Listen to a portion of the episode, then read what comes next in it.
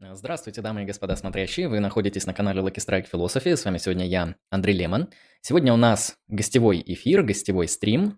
А сегодня у нас в гостях многоуважаемый Константин а, Фролов, и сегодня мы будем обсуждать такую довольно интересную тему, как аналитическая метафизика. Об этом мы сегодня а, поговорим. Несколько технических дисклеймеров.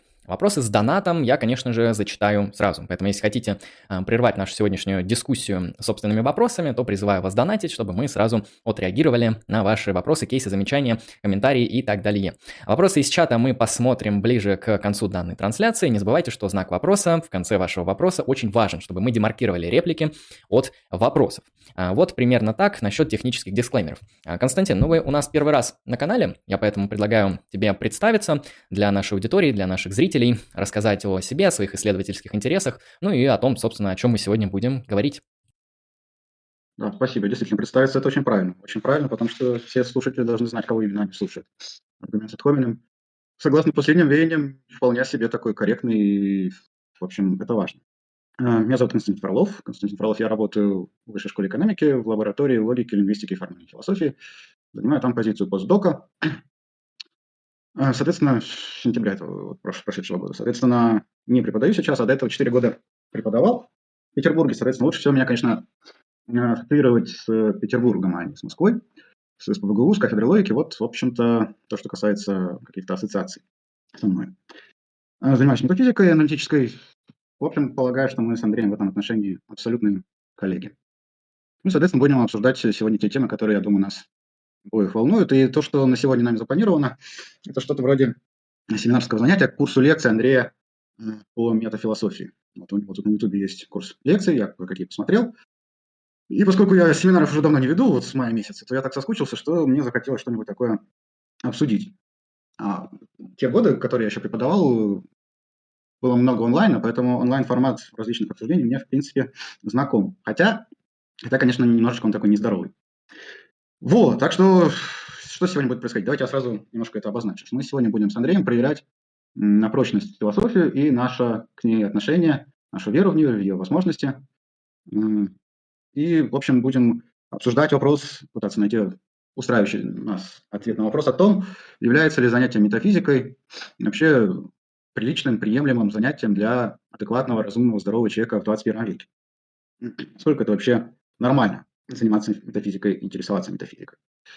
И, э, соответственно, не является ли это каким-то болезненным интересом, и не является ли это, э, с другой стороны, каким-то шарлатанством, что ли, или переливанием с пустого в порожнее. Вот такие мы сегодня поставим перед собой вопросы касательно всего того, чем занимается Андрей на канале этого всего содержания, которое я прилагаю зрителям, слушателям более-менее знакомо. Соответственно, мы будем заниматься такой вот метафилософской проблематикой, сократической по своему духу, подвергать философии критике, и причем не по-игрушечному как-то, не так, чтобы как нам было удобно ее подвергать критике, а вот так всерьез, так как ее подвергают критике наши такие воображаемые оппоненты. Как известно, вот изучение, допустим, диалогов Платона, по мнению Платона, э, метафизика как таковая такого рода проверку не проходит. Не проходит э, метафизика, и это наглядно демонстрируется Платоном в тех диалогах, которые называются апарическими. То есть диалоги, которые представляют собой обсуждение каких-то проблем, в результате которых собеседники ни к какому итогу не приходят. Не приходят они потому, что вот такой вот аналитический метод, по мнению Платона, несколько природе своей тупиковый и бесперспективный. Соответственно, с точки зрения Платона, адекватный, правильный путь познания истины и блага, он диалектический. Соответственно, прежде чем на него, к нему приступить, как-то к нему перейти, нужно э, разобраться с тем, как устроен аналитический подход. Ну, это точка зрения Платона. А, при этом, э, конечно, вот эти вот апорические диалоги, они могли бы рассматриваться кем-то как просто дискредитация философии, потому что читатель, допустим, тратит довольно большое количество времени, там 60 страниц читает или 80, в итоге вообще ничего. И можно было подумать, что это за возмутительное такое третирование читателя. Ну вот оно имеет некую такую терапевтическую функцию. Соответственно, нужно это сомнение в философии некоторым образом преодолеть, и это то, чем мы будем сегодня заниматься. Так, ну и первый мой вопрос к Андрею. Давай. Андрей, да, скажи мне, пожалуйста, вот когда ты с людьми вообще знакомишься, с теми, с кем до этого не был знаком, насколько ты легко им рассказываешь, что ты занимаешься философией, насколько тебе это легко и комфортно дается, насколько ты это не скрываешь, условно говоря. Вот тебя спрашивают, чем ты занимаешься? Ну, когда и... спрашивают, когда спрашивают, конечно, не скрываю. А просто я, наверное, тусуюсь в таких кругах, где редко спрашивают, кто ты и чем занимаешься, что, кстати, странно. А, но, в принципе, да, если меня спрашивают, я говорю, там, я философ, блогер, стример на философскую вот, тему. Вот у меня идея такая как раз в этом. Давай попробуем это как-то даже разыграть, что, допустим, мы э, в поезде с тобой едем, попались мы с тобой соседями по купе. Угу. Вот я тебя спрашиваю, чем, Андрей, занимаешься? Ты говоришь, как ты на такой вопрос ответил бы? Я философ, например. Вот прям так. Философ. Где работаешь ты, философ? Где работаю? На философском да. факультете. На философском факультете? На философском факультете какого университета? СКФУ. Угу. Ну и как, хорошо, там нормально платят, да? Доволен? Доволен своей работой? Работой доволен. Насчет платят можно вынести за скобки. Работа твоя, как философ, она вообще в чем состоит?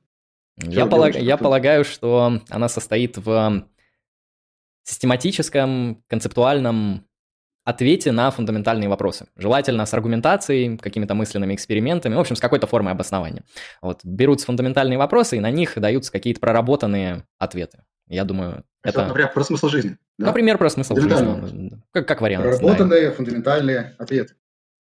И они как бы так вот существуют, и они уже существуют. То есть ты их просто повторяешь или как? Или ты какие-то новые изобретаешь?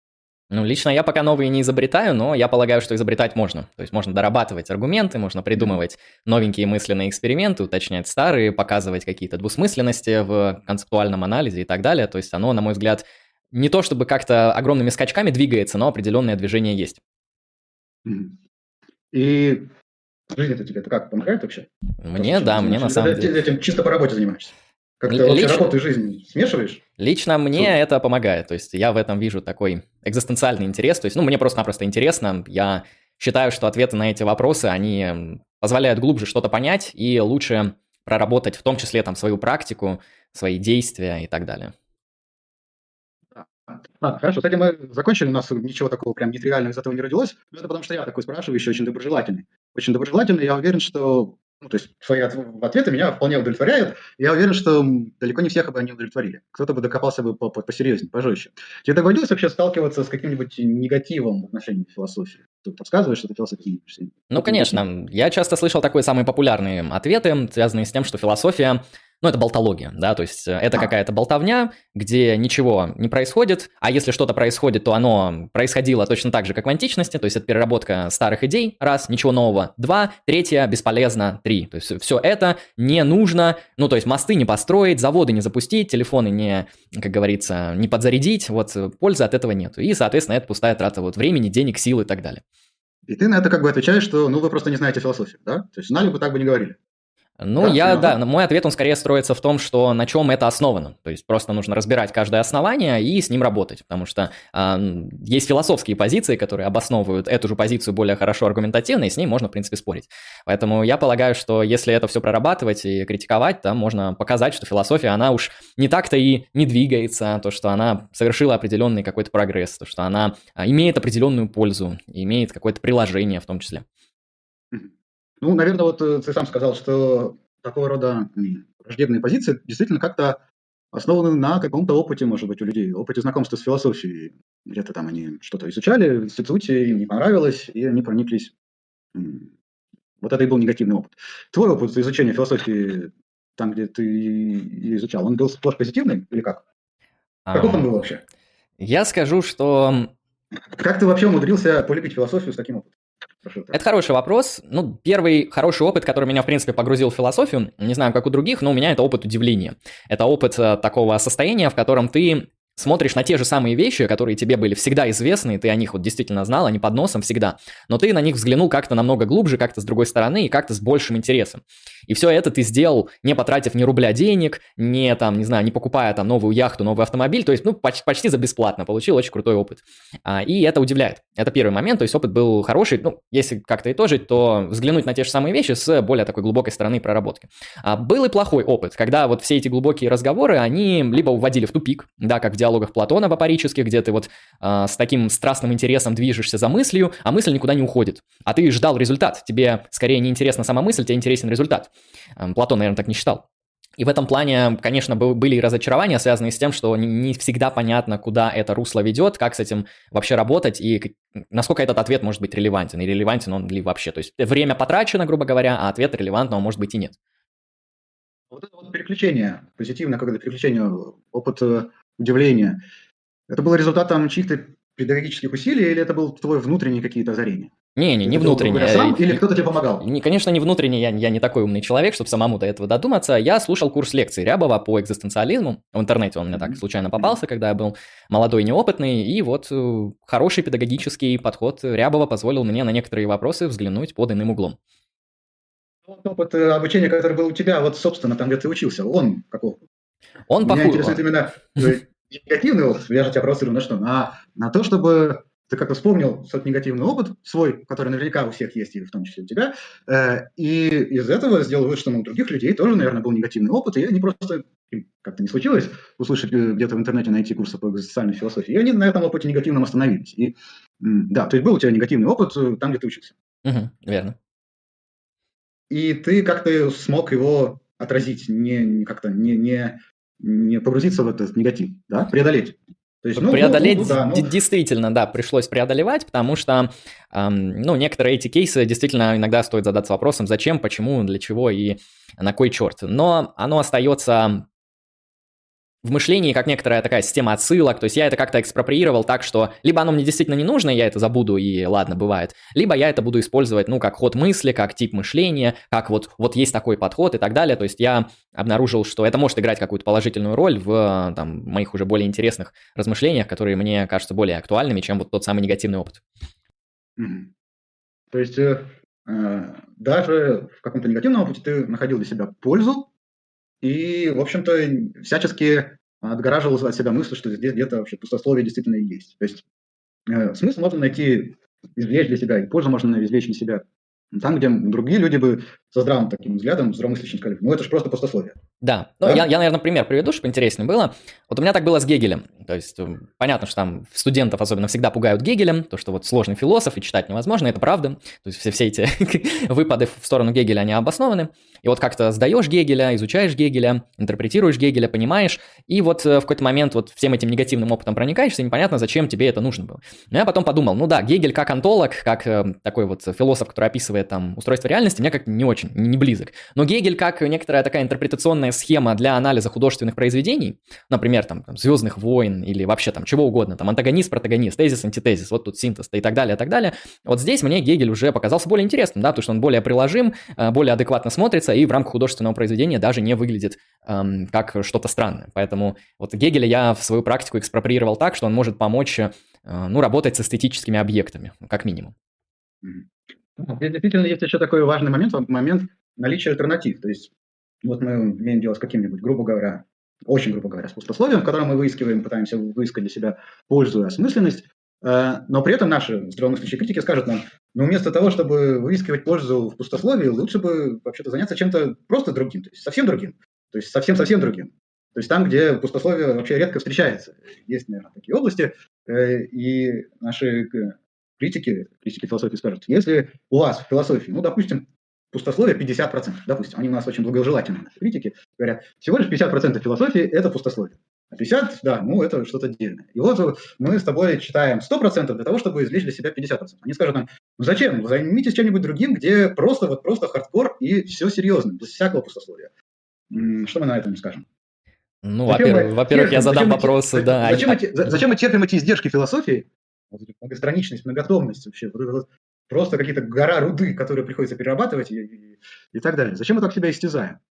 Нет, ну, я, я думаю, в принципе, можно, да, сказать, что оно на кой черт не нужно, и вот пустословие мы вынесем за скобки и будем заниматься только а, фактической деятельностью. Mm-hmm. Второй момент связанный с тем, что ну, критерии демаркации у нас очень проблематичные между пустословием и чем-то осмысленным, mm-hmm. потому что там, например, возможно, 80% текстов Гегеля пустословие, а 20% того, что он говорит, очень важно. Но эти 20% вы не поймете, не прочитав все остальные 80. Вот, а эти 20 очень важны, например. А, и точно так же можно спросить, а вот у физиков, там, химиков и других вот этих великих ученых, у них разве нет пустословия? У них разве нет каких-то непонятных вещей в их э, теориях? Возможно, их меньше, но это не значит, что их нет. А, поэтому проблем много. Ну, я думаю, предположим, что у нас есть четкие границы того, где, где пустословие, а где нет. А, в зависимости от того, насколько это пустословие значимо. То есть, если это пустословие позволяет нам прояснить что-то, что значимо здесь и сейчас, а, тогда нам придется его изучать, чтобы понять, эм, грубо говоря, актуальные э, вопросы, методы и техники. А если оно действительно не имеет никакой значимости, то можем оставить это на откуп каким-нибудь историкам, которые там изучают вот историю пустословия. Вот пусть они им занимаются профессионально, а вот другие люди будут заниматься чем-то другим. Прогуливал занятия вообще, когда учился? Еще раз не услышал. Про прогуливал ли ты занятия, когда учился? Вот, вот так, чтобы, что я буду вот это вот пустословие слушать, лучше пойду в интернете какой-нибудь видеокурс полезный посмотреть. Ну, честно сказать, у меня мало пропусков, то есть я старался все посещать, потому что от этой отчетности там оценку легче получить было, поэтому старался все посещать. То есть руководствовался чувством долга. Во, не, во многом, не, да, во многом чувством, не, знаешь, возможно, даже не чувством долга, а чувством наилучших последствий, вот в консеквенционалистском ключе, потому что я понимал, что если действовать так, будут наилучшие последствия. Возможно, я руководствовался этим. Но в целом Нет, мало. То есть, если... Последствия были бы, если бы ты потратил время с наибольшей пользой для себя, а эти все бюрократические там оценки, как бы, и переоценивал ли ты оценки вообще, пользу, пользу оценок, нет?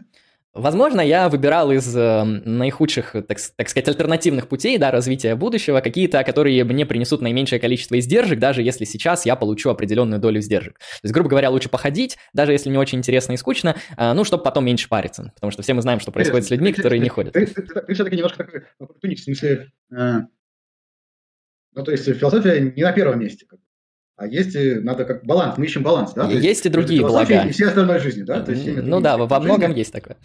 Это интересно. Ну, я бы сказал так, это... что свободное время я тратил на вот этот вот хороший контент, о котором ты говоришь, в том числе старался, по крайней мере. Это, это интересно.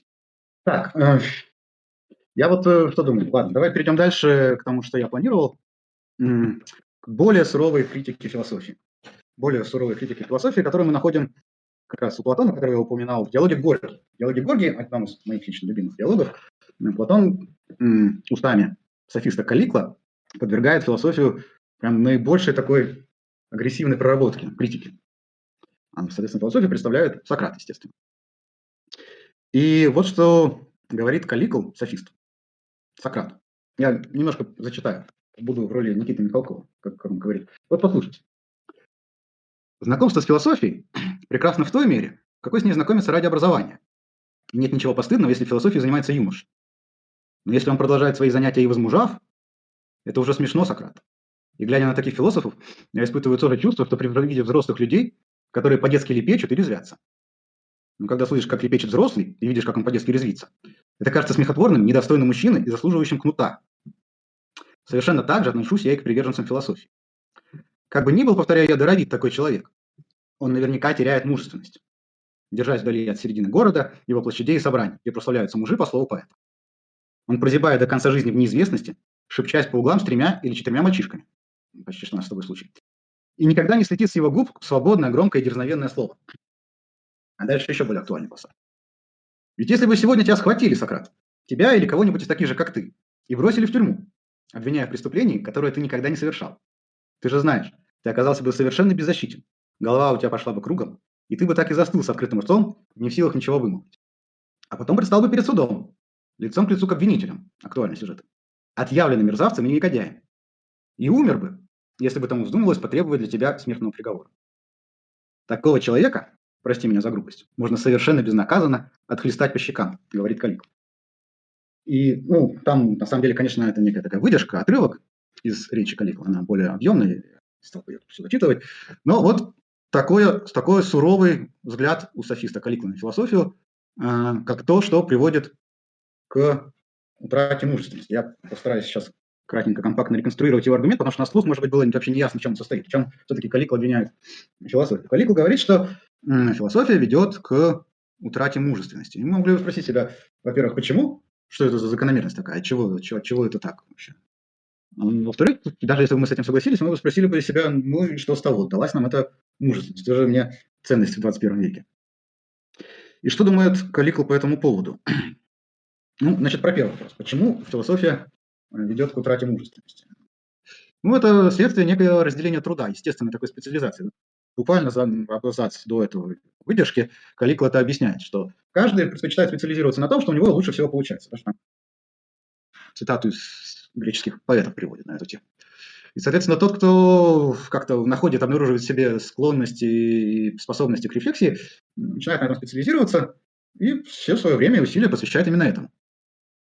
А, а тот, кто от природы, по своей наклонности, больше предрасположен к жизни деятельной, специализируется на жизни деятельной и достигает успеха в ней. Соответственно, вот эта вот а, а, естественная склонность к специализации, к исследованию своим способностям и ведет человека путем, путем, скажем так, утраты мужественности, ну, прямо таки скажем, потому что, ну, не наша мужественность, да? пусть этим занимается кто-то другой, а мы будем заниматься своим делом. Хорошо, но проблема-то в том, что это только часть вопроса. Вот эта вот тенденция к утрате мужественности. А вторая часть аргумента в том, что почему же это так плохо? Почему для человека следует вообще стремиться, стремиться к каким-то таким э, мускулинным, мускулинным проявлениям? Ну, Каликол, он полностью выражает такую нитшанскую здесь позицию, абсолютно нитшанство в этом тексте, прям, прям, прям, прям просто вот, там даже немножечко и про сверхчеловека есть э, в таких древних терминах. Э, речь идет о том, что мужественность – это некая витальность, проявление витальности, проявление жизни, жизни и такой естества человеческого. Соответственно, когда мы утрачиваем мужественность, мы утрачиваем витальность, мы идем как бы против природы, против витальности как таковой. И, соответственно, э, вред от утраты мужественности и от занятия философией и утраты мужественности, он как бы зависит от изначальной исходной ситуации. Если человек изначально слабый, то вред состоит в том, что философия дает ему некие такие рычаги и инструменты добиваться большего, чем он заслуживает от природы. Ну, по калиту, естественно, в естественном порядке. То есть э, она дает ему пространство для самореализации, может быть, даже пространство для признания, и, может быть, даже пространство для обретения власти недостойного, невитального, немужественного человека. Калигу говорит плохо, противоестественно. Это если человек слабый. А если человек сильный, изначально начинает заниматься философией, погружается, погружается, погружается и не сходит с этого пути, то философия его сковывает. Вот почему она его сковывает? Потому что она э, предполагает какое-то самоограничение, аскезу с целью добродетельной жизни, достижения блага и так далее. Так далее. Это все путь самоограничения, самоограничения естественных желаний, потребностей, склонностей сильного человека. В общем, в обоих случаях философия ведет к противоестественному порядку вещей. И вообще философия, с точки зрения Калико, она в этом смысле противоестественна.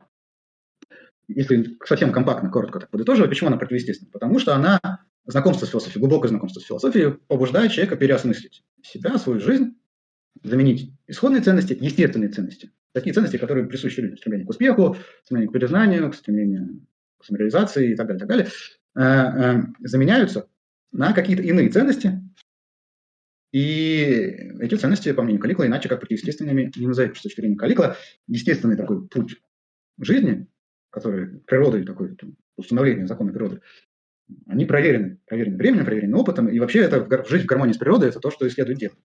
А жить в соответствии с философскими учениями, доктринами, э, с философскими представлениями о благе и ценностях – это искажать природу, искажать природные установления, уродовать себя и еще призывать уродовать других.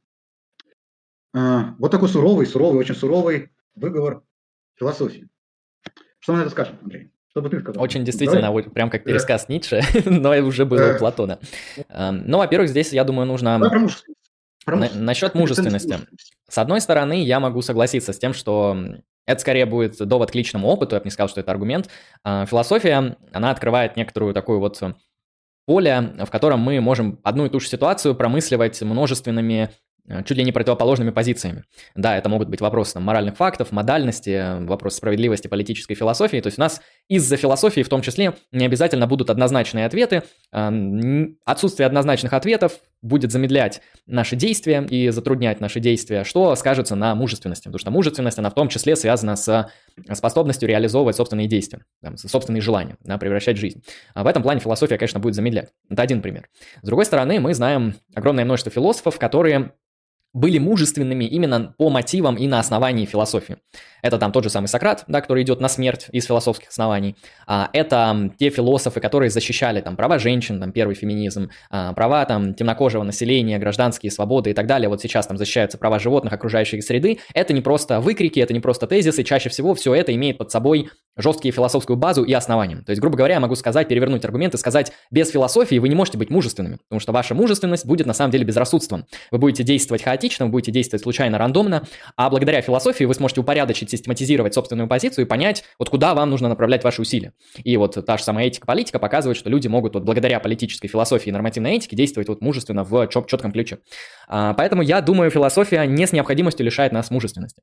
А, с другой стороны, ну, я могу сказать в то же самое время, что это вообще независимые э, добродетели. Потому что философия, она в каком-то смысле направлена на ну, на мудрость, да, на понимание, на что-то такое интеллектуально-рациональное, а мужество – это другая добродетель, которая связана там с действиями, с практиками, с реализацией каких-то там своих э, предпочтений, с отстаиванием интересов, с перенесением там жизненных трудностей и так далее. Я могу просто сказать, что э, вот философия, как некоторая такая практика, искусство или наука, она не направлена на максимизацию мужества, а что-то другое направлено. Например, спорт, например, военное дело там или, или еще что-то другое. Потому что мы же, мы можем то же самое спросить. Вот смотрите, вы занимаетесь искусством, вы играете на фортепиане, но фортепиано расслабляет вас и не делает вас мужественным, тогда вся игра на фортепиане – это помойка и так далее. То есть мы можем сказать, что мужество э, максимизируется за счет там спорта, армии и чего-то еще. Все остальные практики, они могут максимизировать или минимизировать мужество случайным образом. Соответственно, это не уменьшает их ценность, я полагаю. То есть э, я бы сказал, что мужество – это не цель философии, либо не обязательно ее цель. Да, хорошо. Тут прям наша дискуссия, наш диалог несколько так раздваивается по двум направлениям, но придется нам как-то держать в уме оба эти направления. Э, первое, то, что ты сказал про философию как э, некое такое основание для действия, руководство к действию, руководство для деятельности, упорядочивающее начало для рациональной деятельности. Здесь есть какой момент? Здесь есть момент такой, что действие, особенно как если оно осуществляется коллективно, те примеры из области активизма, которые ты упоминал, это коллективные какие-то инициативы, действия. Когда философская теория, философский фундамент кладет в основу некого коллективного действия, философия имеет тенденцию перейти в область идеологии. Идеология – это э, то, что рождается из философских э, доктрин и учений, но как раз на этапе перехода к действию происходит, особенно к массовому действию, происходит необходимое э, упрощение. То есть сложные трактаты, типа там «Капитала» Маркса, э, укладываются до каких-то лозунгов, которые можно написать на транспарант. Пролетарии все страны, соединяйтесь, или друг, человек, человек, друг, товарищ, брат. И э, это требуется для того, чтобы люди действия, осуществляя массовое какое-то политическое например, действие, в общем-то, были скоординированы, чтобы они руководствовались какими-то общими, едиными ценностями. Для этого требуется некая унификация ценностей. Но когда происходит это самое обобщение, тогда, в общем-то, утрачивается философское начало, потому что философское начало, оно индивидуальное, оно критичное, а, а для действия, коллективного действия, еще раз, то есть не индивидуального, а для коллективного действия, для координации коллективных действий, для обобщения каких-то наших ценностей, э, требуется на каком-то этапе вот это все разномыслие отложить в сторону, договориться, в чем мы вообще совпадаем, и более того, как-то следить за, за, за наличием этого консенсуса. Ну, как у Ленина была партия как единый кулак, а, но это, в общем-то, то, что может быть характерно и для, не только для ленинского учения, а в целом для а, такого, той ситуации, когда мы пытаемся в основу наших политических действий положить какие-то идеи. Эти идеи неизменно утрачивают философское начало, становятся идеологемами. Что ты об этом думаешь? Конечно, повинна, это... ли, угу. повинна ли в этом философия, скажем так? И Нет, я, я, я думаю... Как-то использовать на практике, как ты, как ты в самом начале попросил, а, вопросительный знак это поставить. Э, точно я... ли можно использовать философию в коллективном, в коллективном каком-то действии, и, и, и повинна ли философия в тех затруднениях, которые происходят ну, при такой практической ее Я думаю, конечно, всегда встает вот эта вот проблема, связанная с тем, что философия переходит в идеологию, где от философии там, ничего не остается, и даже эти лозунги, которые являются лозунгами, они не имеют отношения к философии, это действительно вот просто лозунги.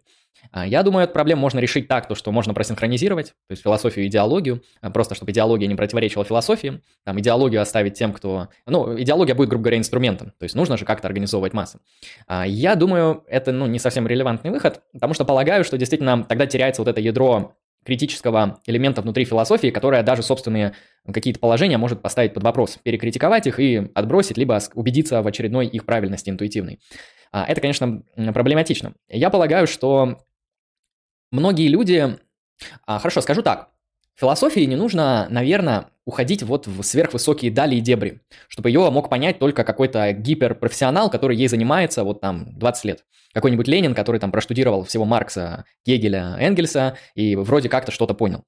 А я полагаю, что философия, она должна быть, ну, вот примерно как аналитическая философия, некоторая, не вся, конечно же, чтобы человек даже без образования мог открыть хотя бы какие-то там статьи, трактаты, прочитать и что-то понять хотя бы какие-то такие основные положения. То есть э, философии не нужно усложнять свой язык, вот э, уводить его в какие-то там дебри, метафоры и неясности настолько, чтобы э, людям пришлось создавать идеологию, чтобы подменять философии. То есть мне кажется, просто философии можно опуститься на пару уровней ниже, чтобы быть понятной хотя бы тем людям, которые умеют, ну, немного мыслить и читать. Эту проблему, наверное, так можно решить. Хотя, действительно, я скорее скажу, что эта проблема более фундаментальна и значима, чем предыдущая. Ее уже сложнее намного решить. А, я полагаю, что вряд ли это получится, потому что тут ты понимаешь, какая штука. Дело в том, что для пространства философии характерно, в сущности характерно плюрализм мнений и разномыслие. То есть такого рода плюрализм мнений и разномыслие вставляет некоторые палки в колеса к коллективному действию. Поэтому вот это напряжение возникает. Если бы философы могли друг с другом в своем профессиональном сообществе достичь какого-то консенсуса, дальше этот консенсус можно было бы понятным образом объяснить всем людям, чтобы они этим и руководствовались, написать им какие-нибудь учебники, единый учебник этики или еще что-нибудь, что животных, там, раков живьем варить нельзя. Все там этики об этом договорились на основании своих теоретических построений, и, которые они выработали прямо вот на уровне некого консенсуса. Но такого не происходит.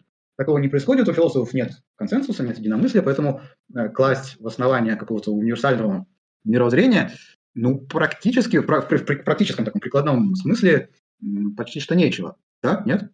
Я спрашиваю, я не знаю. Плюс-минус я соглашусь. Я бы только сказал, что вот этот плюрализм, он действительно есть. В философии вряд ли мы найдем какие-то плюс-минус очевидные консенсусы, хотя, наверное, где-то там откопать что-нибудь можно. Я полагаю в данном случае, что это не является такой значимой проблемой, потому что а, все, эти, все эти разногласия, они так или иначе имеют внутри себя много чего общего. Потому что те или иные философские там взгляды, позиции, течения, теории или школы мы вообще можем объединять какие-то там рубрики. Например, вот есть там топика в этике консквенционализм. Консквенционализм – это семейство вообще разных теорий, там от утилитаризма до там непонятно чего, в разных версиях, с разными уточнениями, а, которые где-то согласны, где-то не согласны друг с другом. Но почему-то мы все это называем консквенционализм. И а, плюрализм, конечно, есть. Плюрализм сохраняется, остается, и дебаты ведутся и внутри каких-то топик, и снаружи, а, когда там, например, консквенционалисты спорят с деонтологами, а те спорят с этикой добродетелей и так далее.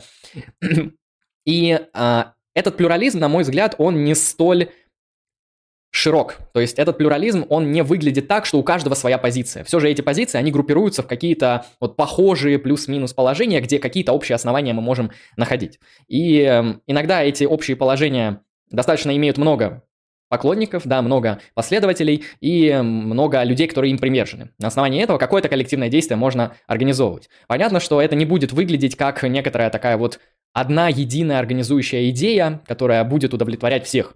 Но мне просто кажется, что такое, оно, в принципе, никогда и не было. То есть со времен античности вряд ли мы можем найти какую-то такую одну идею, которая вот действительно всех и сразу объединит. Потому что даже там средневековая философия, она погружена в тонкие дебаты, в тонкие разграничения э, мысли и уточнения того, что они имеют в виду под теми или иными теологическими и философскими вопросами. Я думаю, то, что мы можем действительно принять этот э, плюрализм почти до радикального момента, но это не будет нивелировать возможность коллективного действия, потому что какие-то общие точки все равно будут оставаться.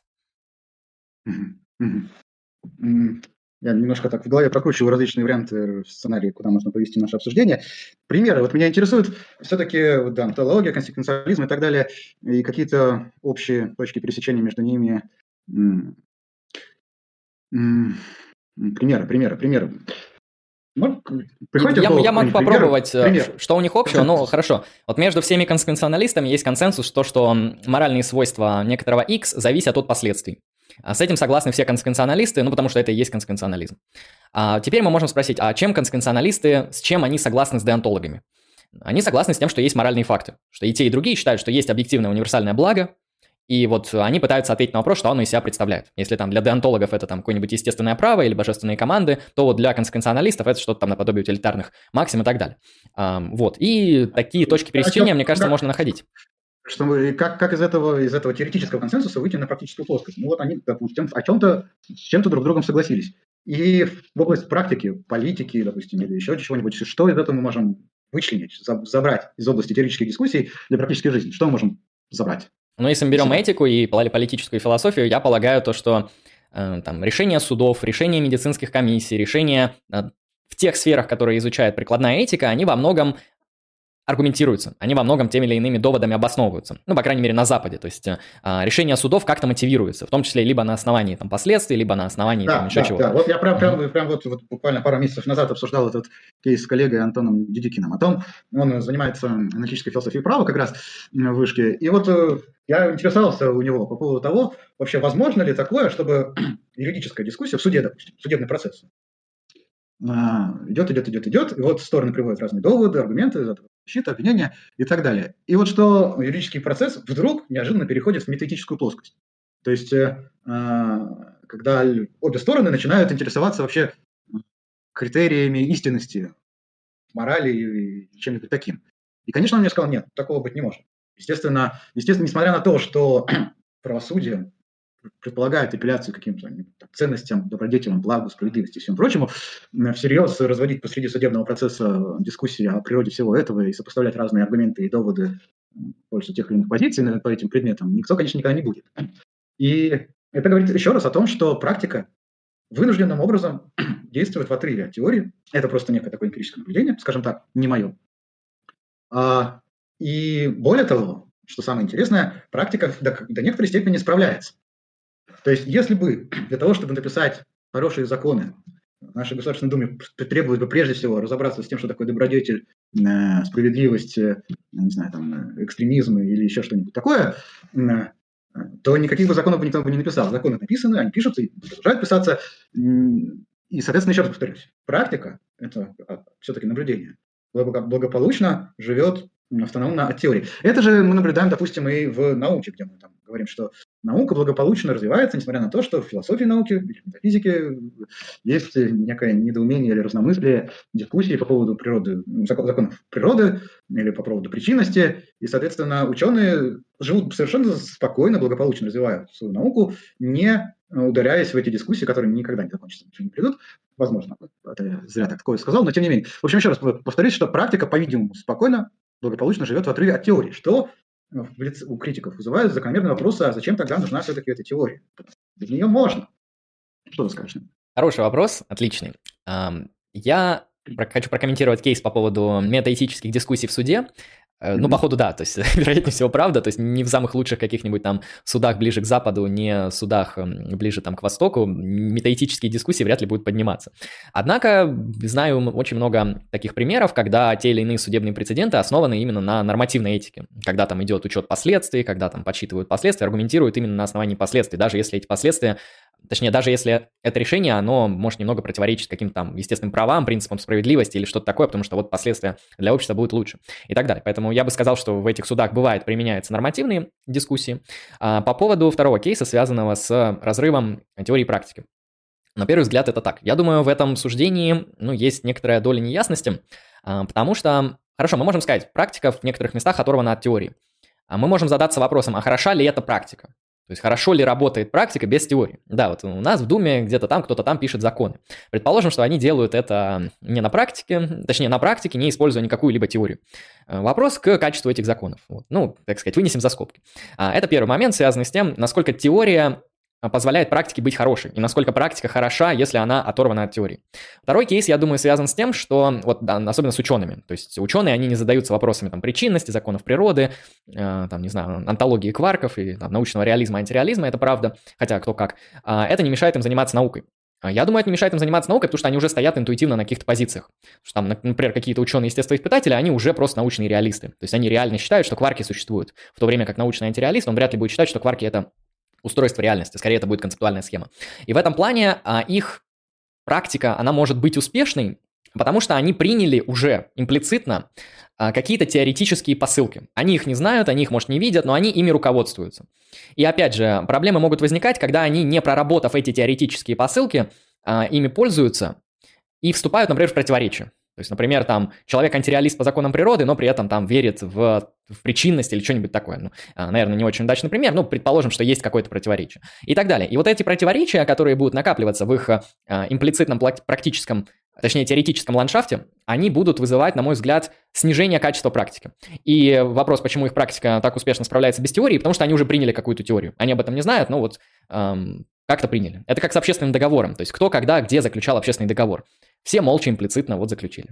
Все согласны с господствующей властью, например. То есть, то есть ты, ты прям серьезно так себе представляешь, что, допустим, вот этот вот ученый с какими-то противоречивыми имплицитными представлениями метафизическими, философскими сталкивается с какими-то, как следствие, проблемами в своей научной практике, и тут к нему приходит философ, выявляет эти противоречия, говорит, так ты поправь ты что-нибудь, вот у нас есть в философии в нашей такие варианты, такие варианты, возьми, что тебе нравится, и у тебя все заработает. И ученый э, что-то подкручивает, подвергает ревизиям свои философские установки, и после этого у него научная практика идет лучше. Прямо так ты себе представляешь. Ну, то есть, что, представляешь себе, что такое возможно. Хороший вопрос. Ученый, э, я, я, полагаю, такой... я полагаю, если ученые действительно будут хорошо разбираться в философии науки, я полагаю, что их практика может улучшиться. Однако я лично не занимался ученой деятельностью, именно эмпирической. Я ее только наблюдал, как люди там что-то наблюдают, собирают, колбочки переворачивают. В целом, да, действительно, там есть такой Э, широкий разрыв, но я вижу, что люди, они, ну, ну, фактически просто как философ, вижу то, что они уже руководствуются какими-то философскими посылками. То есть они там верят в индукцию, то есть они верят то, что индукция там может быть полной, то, что там индукция открывает универсальные законы природы и так далее. То есть э, на них уже нагромождено куча философских э, предпосылок. И вот это позволяет им, в принципе, как-то гомогенно работать. Я думаю, если они их как-то для себя откроют, проинтерпретируют, вероятно, практика улучшится. Особенно, если она внутренне противоречива. Вот у меня что в связи с этим подумалось. Я прям Каликол, так сказать, во мне проснулся. И что говорит мне Калик? Он говорит, вот пока ученые э, не в курсе, что там, какие проблемы с причинностью и с э, законами природы, они благополучно, благополучно занимаются чем, тем, чем занимаются. Стоит им только познакомиться с этой философией, они просто уснуть после этого не смогут, у них все сломается. Они просто во всем разочаруются, все рухнет. опустится.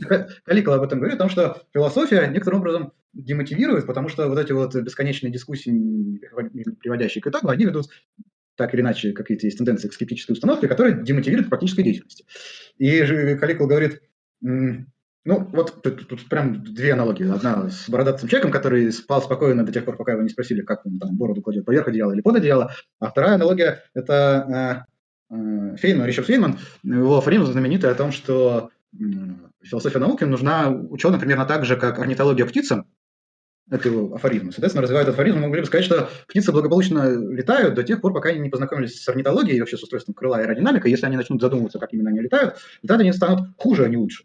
И, и, соответственно, опять же, это говорит о том, что теория некоторым образом может деформировать нас, как практически действующих агентов, которые, как ты сам сказал, имплицитно действуют. А что значит имплицитно? Это значит, что вот эти имплицитные установки, они некоторым образом опытом, так скажем, так э, направлены интуитивно или как-то так, индуктивно, в общем, на опыте э, действующим людям, живущим активной жизнью, более-менее ясно, как следует смотреть на те или иные вещи, они это не, не отрефлексировали себя, но опыт их направляет.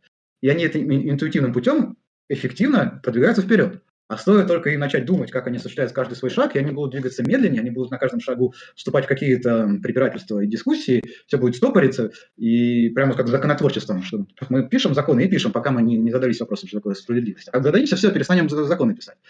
И во всех этих сферах так примерно работает, говорят нам критики философии. До тех пор, пока мы не принесли в нашу область философию, все работает. Только принесли, все, все, остановилось. Все стали философский разговор разговаривать, и это без конца. Что скажешь? Я опять вопросительный знак не поставил, но я думаю, ты его найдешь. Ну да, я понял кейс. А, я думаю, в данном случае можно сказать, что, ну, в принципе, да.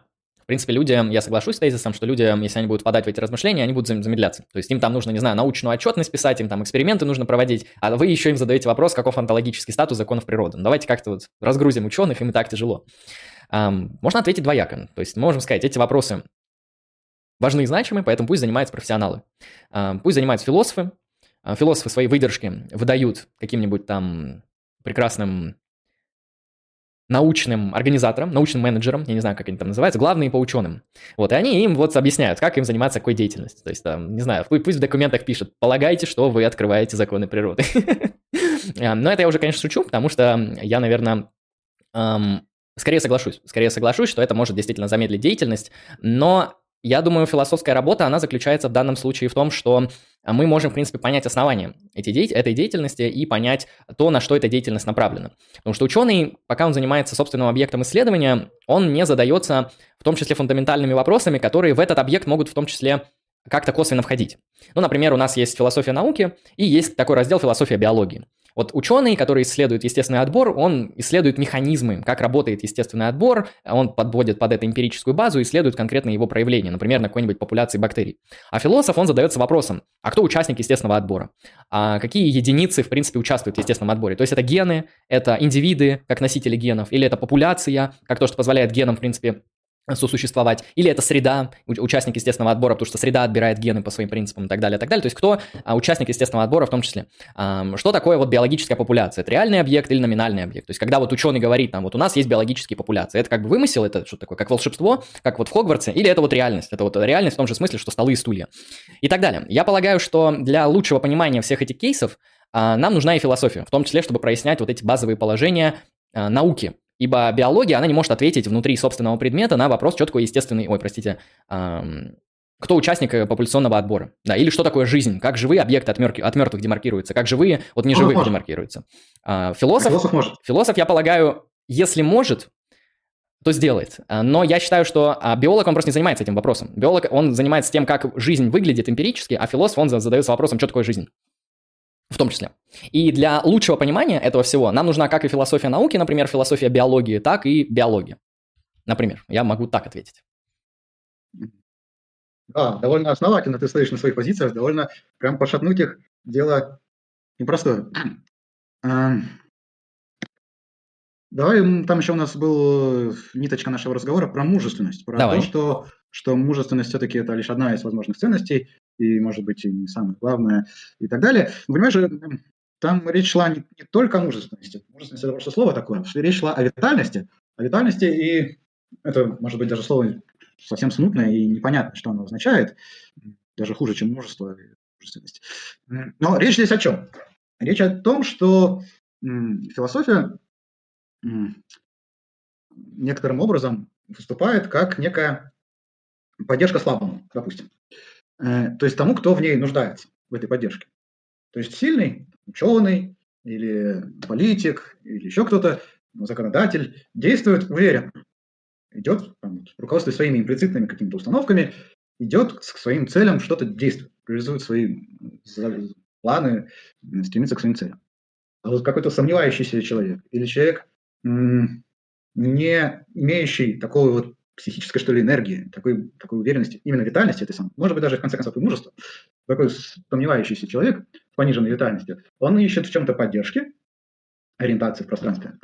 И, соответственно, философия здесь э, играет роль, практически функцию выполняет такую же, как религия. То есть философия как м, светская религия. Она ориентирует человека в ценностном пространстве, она что-то как-то его направляет, куда двигаться и так далее, и так далее. И при этом философия как-то еще и защищает человека. У нее есть некая такая фармакологическая функция, утешение философии, э, э, вот, вот, вот все в этом э, роде. Соответственно, философия, выполняя функции, родственные с религией, подвергается той же критике, которой подвергается религия, что это некая форма избег... самозащиты, сбегания, ну, не то что в мир иллюзий, но, по крайней мере, еще раз повторюсь, это некая форма уклонения от мужественного прямого контакта и работы с действительностью при помощи каких-то подпорок, инструментов защиты. Что скажешь на это? А, знаешь, я очень люблю ницшанские позиции, просто мне в свое время Ницше очень нравился, и может даже если я не согласен, мне прямо не хочется спорить, потому что ну а как иначе? А, я бы ответил в данном случае так, что ну здесь кроется некоторая доля иллюзии, потому что ну, возможно, действительно человеку с высокой витальностью ему вообще ничего не нужно. То есть, возможно, ему даже говорить не нужно, он просто будет там, не знаю, идти бить в лицо, да. делать бить. то, что нужно. Брать свое. Брать, брать свое, да, мягко скажем, брать свое. Ну, проблема в том, что не каждый человек витален, и, наверное, философия, она вот такое спасительное средство для очень многих тогда, потому что не каждый человек – это вот тот самый витальный юноша или витальная девушка. А, это первый момент. Второй момент, я думаю, связан с тем, что философия вообще может быть э, индифферентна к тому, витальный вы или нет, потому что тот самый Витальный агент, он может философию также успешно и эффективно использовать в своих целях, а, так же, как и невитальный агент. То есть тут философия, я бы не сказал, что она содержит в себе какие-то внутренние свойства, а, которые вот а, либо понижают, либо повышают вашу витальность, либо вот ближе способствуют одному или второму. Ибо а, там человек с он, Ну, все мы знаем то, что вот, ну, Ницше, он тот же самый критикует христианство. Но мы знаем огромное множество всяких христиан, которые там витальнее, мужественнее очень многих. И они часто это делали именно на основании христианских убеждений, на основании именно христианских взглядов. Так что мы можем сказать, что где-то философия, она там подрывает вашу витальность, а где-то, наоборот, э, усиливает. Вот, вот здесь mm-hmm. как раз и работает вот это возражение, что в случае с христианами и так далее, то, к чему приводит философия, это противоестественно. Вот то, к чему привела философия Сократа, когда он не сбежал из тюрьмы, когда была такая возможность, выпил на глаза у своих учеников яд и рассказал ученикам о том, что смерть это вообще не так страшно плохо, а вообще и даже и хорошо, что душа в теле как в темнице заключена при жизни, а после смерти она покидает это тело и перестает претерпевать какие-то ограничения, связанные с телесностью. Вот это вот все, э, говорят нам критики философии, это вот итог философии. Она просто, как бы так помягче выразиться, ну, приводит человека к противоестественному поведению. В естественном uh-huh. состоянии человеку свойственно стремиться к жизни, а в противоестественном философском настроении свойственно как-то пренебрегать такими, такими, такими ценностями. Нет? Я на этот кейс отвечу следующим образом. Я думаю, здесь закрался вот в этом рассуждении определенный руссаистский миф. То, что есть вот четкая демаркация между там естественным и неестественным. Да, грубо, грубо говоря, есть какой-то такой благородный дикарь, а есть вот эти злые оковы цивилизации, а, которые делают бедного благородного дикаря слабым цивилизованным гражданином. А, это, с моей точки зрения, большой миф, потому что мы можем сказать, ну, для нас вообще-то естественно быть э, мыслящими, рефлексивными существами, которые используют язык. Мы людей, которые не выучили язык, воспринимаем неестественно. Вот э, Маугли для нас это не норма. То есть человек, который не знает язык, не знает культуру, не включен ни в какие, даже самые примитивные культурные связи, э, где-нибудь там в Полинезии или где-то там, он для нас выглядит странным. То есть для нас мы можем сказать, естественно, быть вот, философами, для нас, естественно, быть э, люди, людьми мыслящими, людьми... Э, то есть наша природа рациональна. Это вот, знаешь, как там стойки пишут, какой-нибудь Марк Аврелий, нужно действовать в соответствии со своей природой. И вот на первый взгляд человек, который ну, не знает, о чем идет речь, думается, что вот там природа в смысле там сексуальная, там а природа там витальная, природа такая вот там э, статус, титул, еда, там женщина и так далее. Но он говорит о природе рациональной. Он имеет в виду то, что когда вы действуете со своей природой, имеется в виду, что вы головой чуть эффективнее начинаете думать и так далее, и так далее. Поэтому здесь, я думаю, зависит от того, что мы понимаем под природой, и есть ли тот самый благородный дикарь, которого испортила философия. Я полагаю, что нет. Я полагаю, что для нас скорее естественно быть вот этими рациональными мыслящими существами, ну, потому что все мы обладаем языком, а те, кто не обладает из нас языком, вот они действительно выглядят странно, и мы очень за них, э, так сказать, переживаем. Да, да, да, это все продолжение того, как на пользу работает философия человеку, на пользу. А наши критики все-таки пытаются найти проявление, когда она работает во вред. И что они нам еще говорят? Они нам говорят, э, что философия, вот именно в таком изводе, понимаешь, не как вот ты мне описывал, когда мы примеряем философию с жизнью, ищем какой-то компромисс, баланс и так далее. А вот хардкор, когда человек уходит в философию прямо радикально и прям очень-очень серьезно. Критики нам говорят, что философия в таком случае некоторым образом отделяет его от людей, отрывает его. То есть люди продолжают жить своим естественным чередом, со своими естественными ценностями, со своими естественными стремлениями, интересами, а человек в результате философских каких-то размышлений, переосмыслив свои ценности, оказывается отделен от общества, то есть не совпадает с людьми по интересам э, и оказывается в некой такой изоляции. Отчуждение происходит критики, от общества. Да, да, наши критики говорят, э, совершенно нет в этом ничего хорошего. Философия вот в таком радикальном изводе это как, как такая там, секта, секта, причем деструктивная секта. То есть деструктивная секта – это именно учение, которое отрывает человека от социума от близких и от социума в более широком смысле. Наши критики говорят, э, если вот юноша, допустим, даже заинтересовался философией, прям очень серьезно заинтересовался, а другие юноши вокруг него не заинтересовались. Они заинтересовались ТикТоком. Да, то этот юноша оказывается вот ну, наедине с самим собой.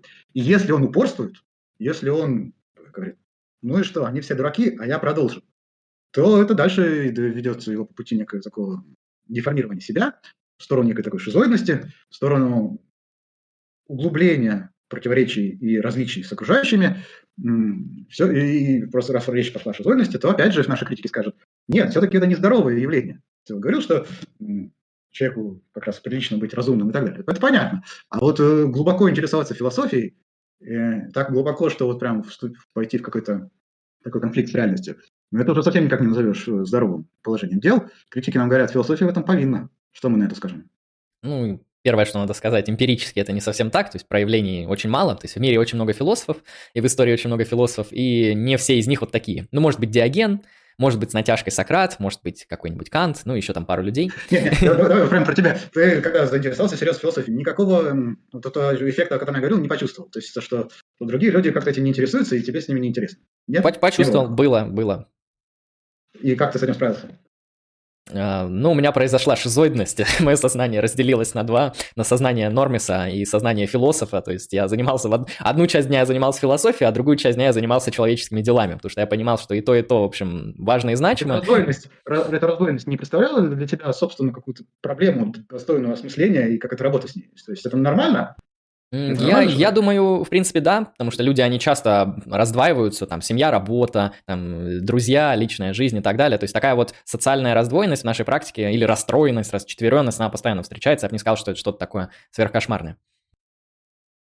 И противоречие одного, одной твоей личности, другой личности, конфликта не возникало, что ты как философ вступаешь в какой-то конфликт с тобой как норм, нормальным человеком. Нет, я, я думаю, нет, потому что я как раз-таки пытался это как-то все гомогенизировать. То есть я, например, вот когда был в режиме бытия Нормиса, э, я выставлял это как отдых, потому что есть тут время философии, а есть время отдыха. И отдыхать нужно не философски. То есть не нужно как бы во время отдыха открывать очередную статью и читать. А Конечно, нужно а чем-то заняться другим. Почему ты так решил? Это интересно. Почему ты не пошел по пути, что только философия, только хардкор, отдых – это, в общем, не наше?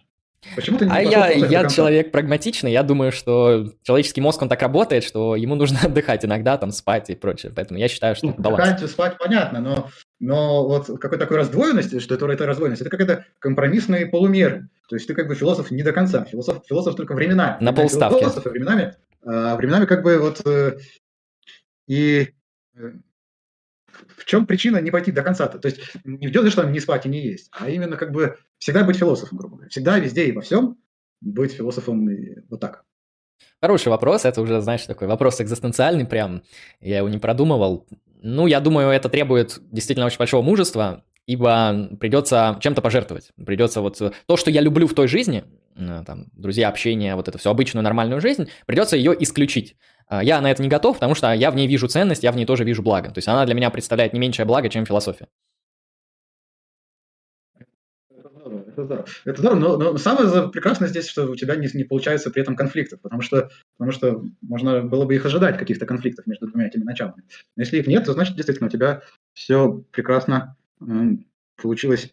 А я бы сказал, и... тут всему в свое время, потому что ну, там, если три дня занимаешься философией, то там пару дней поотдыхай и так далее. Если как-то вот это что-то наподобие распорядка сделать, э, то есть дни, в которые ты вот занимаешься обычной жизнью, или часы, в которые ты занимаешься обычной жизнью, а в другие философии, можно для себя установить баланс. Потому что, ну, я просто еще думаю, что нужно обладать специфическим организмом, чтобы вот именно систематически, долго, много заниматься философией, потому что она изнуряет, она от нее устаешь, она, ну, как бы трудозатратна. Я когда там несколько лет читал философские тексты, я потом вспомнил, что есть художка. Я открыл художку, и она, я вот заметил, это для меня какое-то такое откровение было, то, что э, страницу художественного текста читаешь в 4 раза быстрее.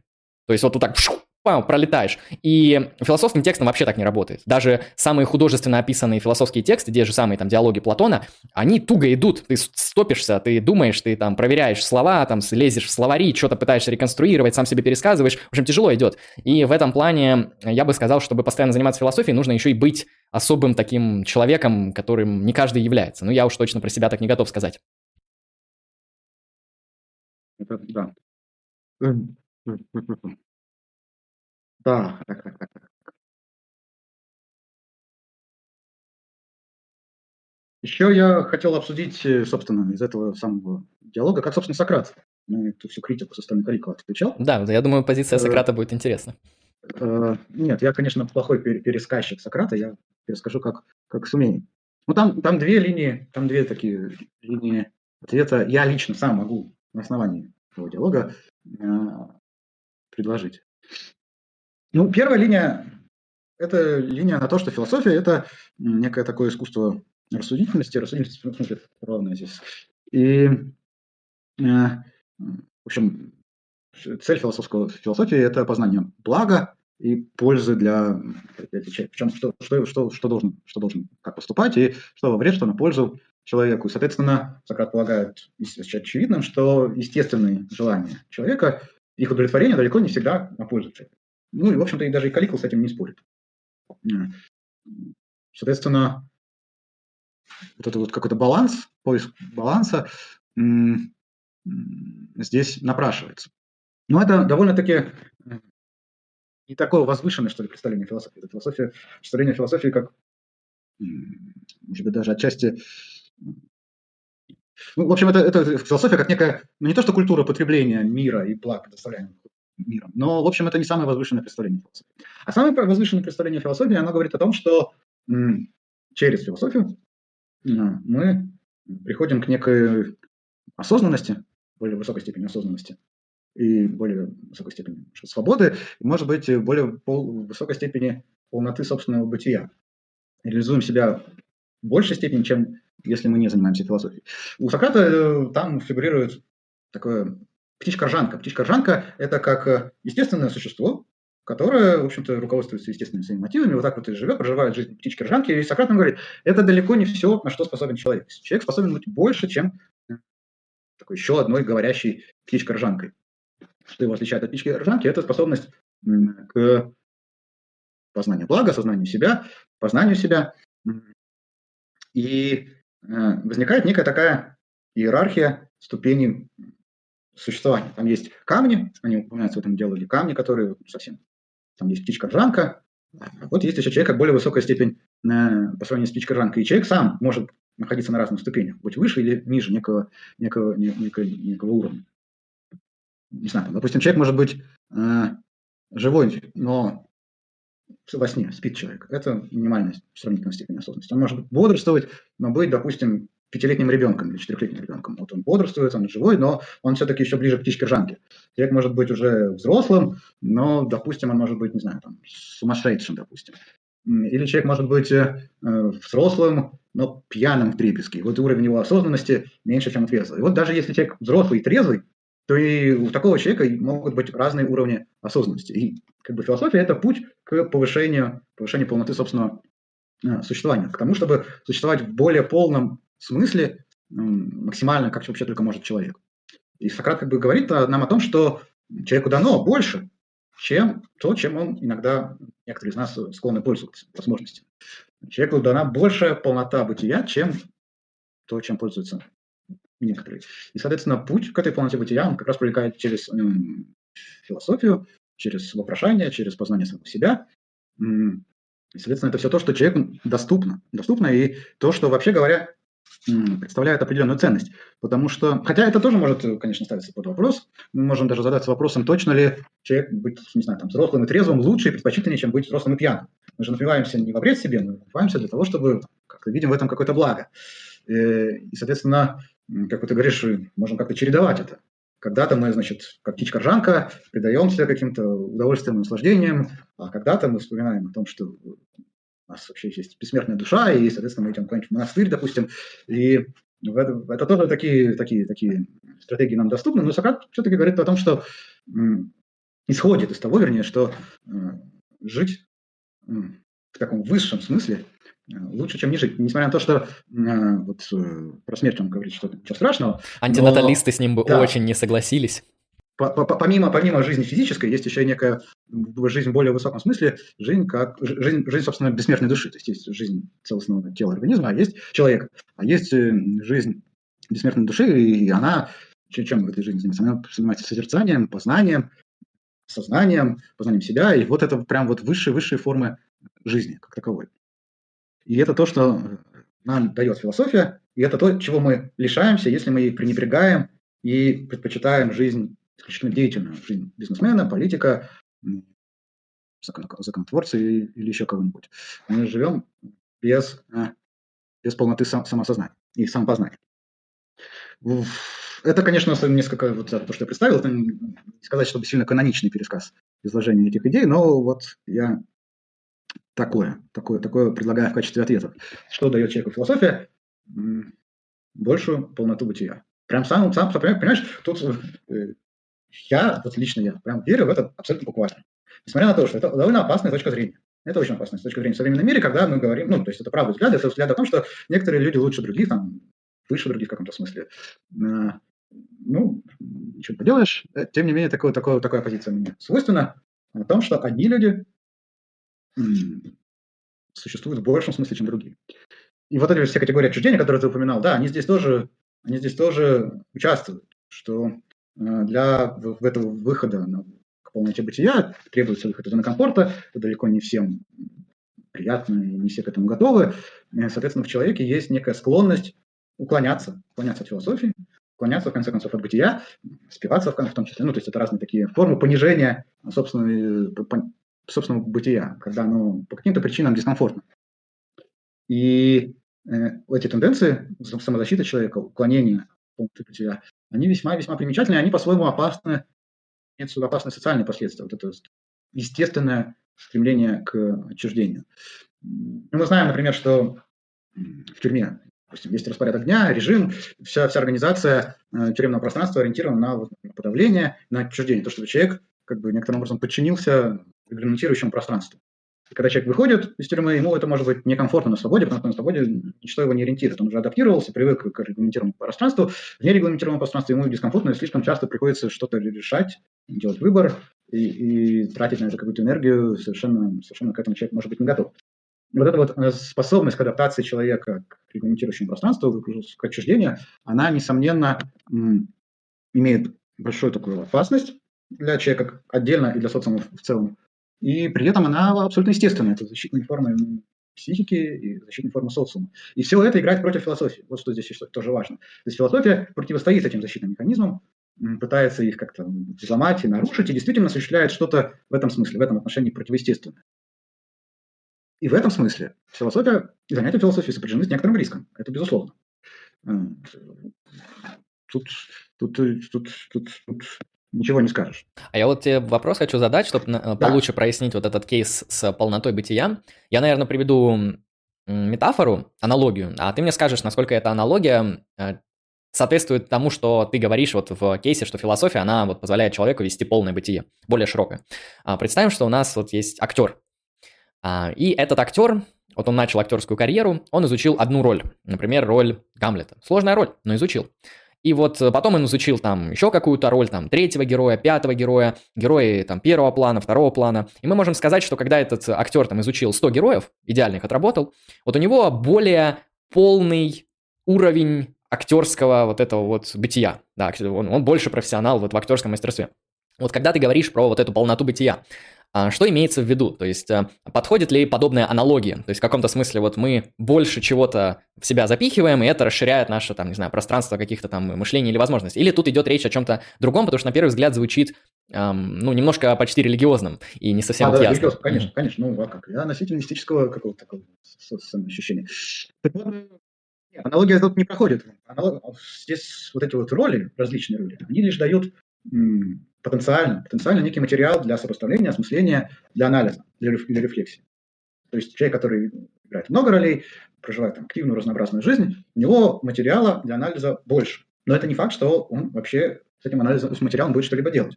Можно себе представить, грубо говоря, вечно пьяного актера, вечно пьяного рок-музыканта или еще кого-нибудь, э, при этом хорошего актера, допустим, который, грубо говоря, вообще не приходит в себя, а только лишь проживает разного рода опыты, ставит на себя разного рода опыты. И это не то, что здесь требуется. Здесь, э, когда мы говорим о полноте бытия, а здесь ключ в самосознании, в познании себя, самоосознании. Да, это звучит вполне себе, ну, если не с религиозным, то, по крайней мере, с каким-то таким оттенком мистическим. Но что здесь важно? Здесь важно то, что э, тем самым и это важно, в общем-то, для Сократа. А, тем самым мы уходим от теории, как чистой, а, от философии как чистой теории в, в какое-то пространство философии как практики. Философия как практики самосознания, философия как практики рефлексии. Потому что оставаясь только в пространстве теории, то есть чтение, написание, теоретизирование, сопоставление, анализа, разложение там, по полочкам и так далее, мы как бы непосредственно в практику, на уровень практики не выходим. А выходим на уровень практики, когда мы начинаем действительно обращаемся к своему собственному опыту. Если этот опыт разнообразен, может быть, тем лучше для нас. Но разнообразие этого опыта может нас соблазнять и отвлекать, увлекать, увлекать э, на путь вот этих все новых и новых аффектаций, экстримных, экстремальных крайностей, романтических ценностей, вот этого разнообразия, спонтанности. А, ну, тут мы вступаем на путь некого сопоставления конфликтующих ценностей, романтических ценностей и ценностей, скажем так, более не знаю, какие, какие у нас ценности противостоят романтизму. Но, Рационалистические, но, наверное.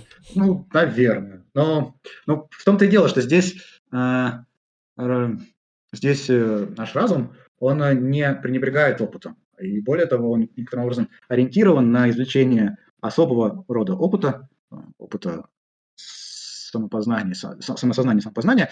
И,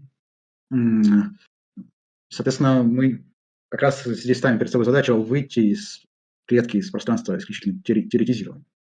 Вот. Э, поэтому, поэтому, богатство, поэтому богатство опыта может скорее, оно может быть полезно, но оно же может и быть каким-то отвлекающим и соблазняющим фактором.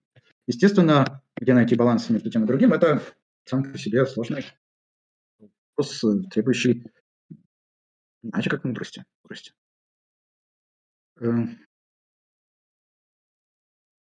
Я свой ответ закончил.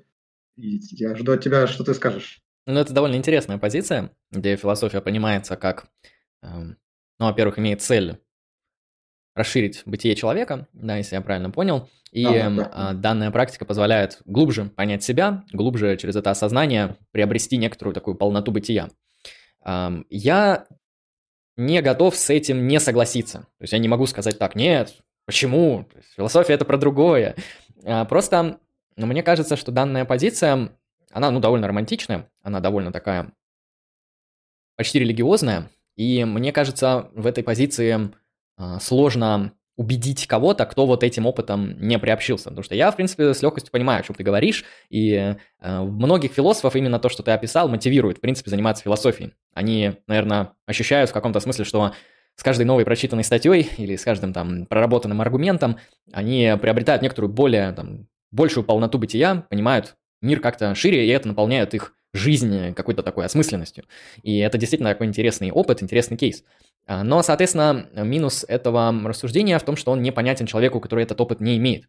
Мне кажется, вот знаешь, как в некоторых э, христианских баптистских организациях, а, как люди там говорят, почему они должны поверить в Иисуса. Не потому что там есть аргументы, например, там можно же прочитать там Плантингу, Свинберна, Фому Аквинского, ну полно аргументов. То есть интересных, хороших и критики, в общем, целое поле дискуссии. Но они говорят другое, они говорят, попробуйте, как бы поживите так неделю, вот, проникнитесь этим опытом, и потом уже скажите, нужно вам это или нет. Мне кажется, здесь содержится тоже такой некоторый призыв, что для того, чтобы понять, э, все, что ты сказал, нужно к философии приобщиться. Нужно вот, ну, реально на практике попробовать. Но это, в принципе, не противоречит твоей позиции, потому что ты сам сказал, что философия, она нет, тогда нет, это, выходит это, к практике. Не, не, не то, что противоречит, но это представляет большую трудность э, в плане передачи философского знания и передачи философского знания помимо теоретического знания. Это, это, конечно, проблема. Это проблема, с которой работал Сократ и Платон, например, и по-разному работали. Сократ работал в теологии, а Сократ, да, Платон при помощи письменных текстов, и даже при помощи своих письменных текстов Платон оформлял их как диалоги, не как трактаты, потому что, потому что он чувствовал, что скатывание исключительно в формат трактата, то есть формат теории, передает только пропозициональное знание, то есть некий набор истинных убеждений, ну, набор, который предлагается, убеждения, которые предлагается принять в качестве истины. Но Платон чувствовал, что это все-таки не все, что недостаточно просто сообщить человеку какие-то сведения, чтобы он их прочитал, усвоил, даже, может быть, понял и, может быть, даже принял. Нужно еще, нужен еще вот этот самый опыт, который у Сократа и у Платона э, передается только в живом общении. Я, кстати, не знаю, как бы охарактеризовали Сократ и Платон наше с тобой общение. Охарактеризовали бы оно как живое или нет, но это... Наверное, бы они сказали, слишком мало обсуждаем геометрию, математику и астрологию. Нет, нет, я имел в виду, насколько, насколько для них был важен физический, физическое там, действие, физический контакт, присутствие и так далее. Не могу, не могу так сказать. Но, ну, потому что они, наверное, сами не задавались этим вопросом, у них не было альтернатив. А, а, но, в принципе, ясно для учения Платона, что философия живет в диалоге, в живом общении. И общение – это, конечно, опыт, опыт э, взаимодействия друг с другом и какого-то чувства, чувств, чувствования позиции другого человека попытки рецепции чего-то для себя. Я много да, соглашусь, что, потому что, так знаешь... это, несомненно, проблема. Это, несомненно, проблема, как, как к философии вот в этом смысле приобщать. Я, как человек, который 4 года преподавал, а потом оставил это дело, э, в общем, самым, самым, самым серьезным образом понимаю серьезность этого вопроса. Ну, то есть, как бы я, мои педагогические способности крайне в этом смысле невелики. Крайне невелики. Единственное, что я могу продемонстрировать, это сам, продемонстрировать сам себя. Ну, ну это, это если, тоже если, очень серьезная если практика, не работает, каждый может. Да, если это хоть как-то работает, это вот максимум моих педагогических способностей. А больше я, больше иначе как иным образом воздействовать на других людей не могу. Я бы еще добавил такой момент, то, что, к счастью, философия, она даже в самых своих теоретических размышлениях сохраняет вот это вот ядро диалоговости, что ли, дискуссионности, потому что практически любая философская топика, какой бы мы ни взяли, там свобода воли, сознание, модальность, э, метаэтика, она представлена в форме дебатов. То есть она представлена в форме спора противоположных позиций. Да, вы там детерминист, индетерминист. Там, свобода воли соотносится с детерминизмом, не соотносится. Там, сознание физический характер носит или не физический. Там, не знаю, моральные факты существуют или не существуют и так далее. Моральный факт там субъективный, релятивный. Или там субъективный, объективный. И я бы сказал, что даже в самой такой глубокой теории, где философия действительно похожа просто на список пропозиций, она все равно сохраняет в себе вот это вот ядро дискуссионности, потому что каждая из этих позиций, она имеет смысл благодаря тому, что существует позиция его оппонентов. Существует позиция, которая с ней э, спорит, и вот в этой критике, в этих дебатах, э, часто заочных, и философия частично, в принципе, существует и рождается, и продолжается. Ну вот, например, для того же Платона эти дискуссии бесконечные, структурированные, рациональные, которые с большим количеством аргументов с каждой стороны, но которые не приходят все-таки к консенсусу, это демонстрация неких пределов возможностей философии некого, неких, неких таких, некой тенденции того, что где-то мы не то, что упираемся в тупик, но где-то мы должны просто осознать для себя, что дальше уже не продвинемся. Э, то есть мы не сможем э, найти какую-то единственную правильную позицию истины. Я и, думаю, это тоже опыт. Это тоже опыт, угу. опыт, э, опыт сомнений в возможностях философии. Я бы сказал, что вот эта преспозиция о поиске какой-то одной единственной истины, она ну, во многом ложная просто. То есть э, мы ставим тот критерий, который, в принципе, не нужно ставить. Мне кажется, если философия просто очень хорошо прорабатывает эм, разные позиции внутри себя, вот как Фейрабент пишет, что философия – это такой вот ландшафт теоретических возможностей. У нас есть какая-то топика, и мы ее вот на некоторый модальный максимум раскручиваем. То есть мы смотрим вообще, какие э, границы можно промыслить, вот если взяться за этот тезис. И я думаю, если философия достигает в этом успеха, то это уже достаточно. То есть не нужно говорить о том, что она там должна обязательно найти какую-то последнюю истину в последней инстанции.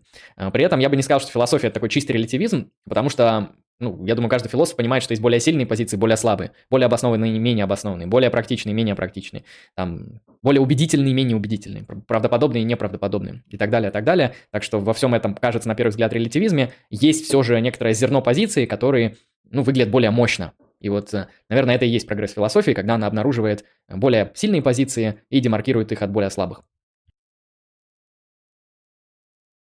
У тебя еще ко мне какие-то были вопросы или были вопросы какие-нибудь у кого-нибудь?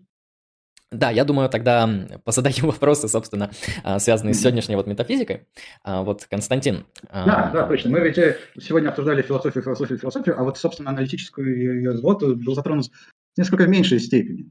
То есть вот, вот мы только что обсуждали аналитический взвод, где есть структурированные дискуссии, но все-таки то, что мы говорили, касалось философии в целом. Да, Поэтому да, я, я согласен. Стоит обдумать, что, в чем специфика аналитического взвода. Да, я поэтому позадаю вопросы, а, связанные вот, собственно, с тем, что такое метафизика. Многоуважаемые зрители, если что, у Константина есть отличная книга по метафизике. Э, что-то там границы возможного. Я на секунду забыл. Горизонт. Горизонты возможного. Горизонты возможного. Очерк аналитической метафизики. Можете ее найти. Отличная книга. Вот я уже почти дочитал. Э, мне прям понравилось. Как такое вот э, введение на русском языке, по-моему, очень четко. А я бы тогда, наверное, Константин задал бы вопрос, связанный с тем, вот как, на твой взгляд, демаркируется аналитическая метафизика от некоторой другой. Можешь там взять какую-то конкретную, например, континентальную. А, это, наверное, будет первый вопрос. Вот почему мы говорим аналитическая метафизика и стоит ли об этом вообще говорить? А потому что вот у нас на данном канале был стрим, его проводил другой человек с таким блогером Кейн Би. Он, э, а, он учился в Британии, он учится в Британии, он британский философ. Соответственно, вся его философия – это аналитическая философия. И у него не встает вопрос, где аналитическая философия, где там вся остальная. То есть для него вся философия – это и есть аналитическая философия, ему этот ярлык не нужно добавлять. И, соответственно, даже когда ему там задают вопросы, что вы думаете о Хайдегере, там человек просто такой, я, не, я как бы не читаю Хайдегера, у нас такое вот это как бы не проходит. У нас там вот нормальное что-то проходит, а вот Хайдегер это не, не к нам, это там на кафедру литературоведения, кинокритики, вот туда идите за Хайдегером, там, Гадемером и прочих.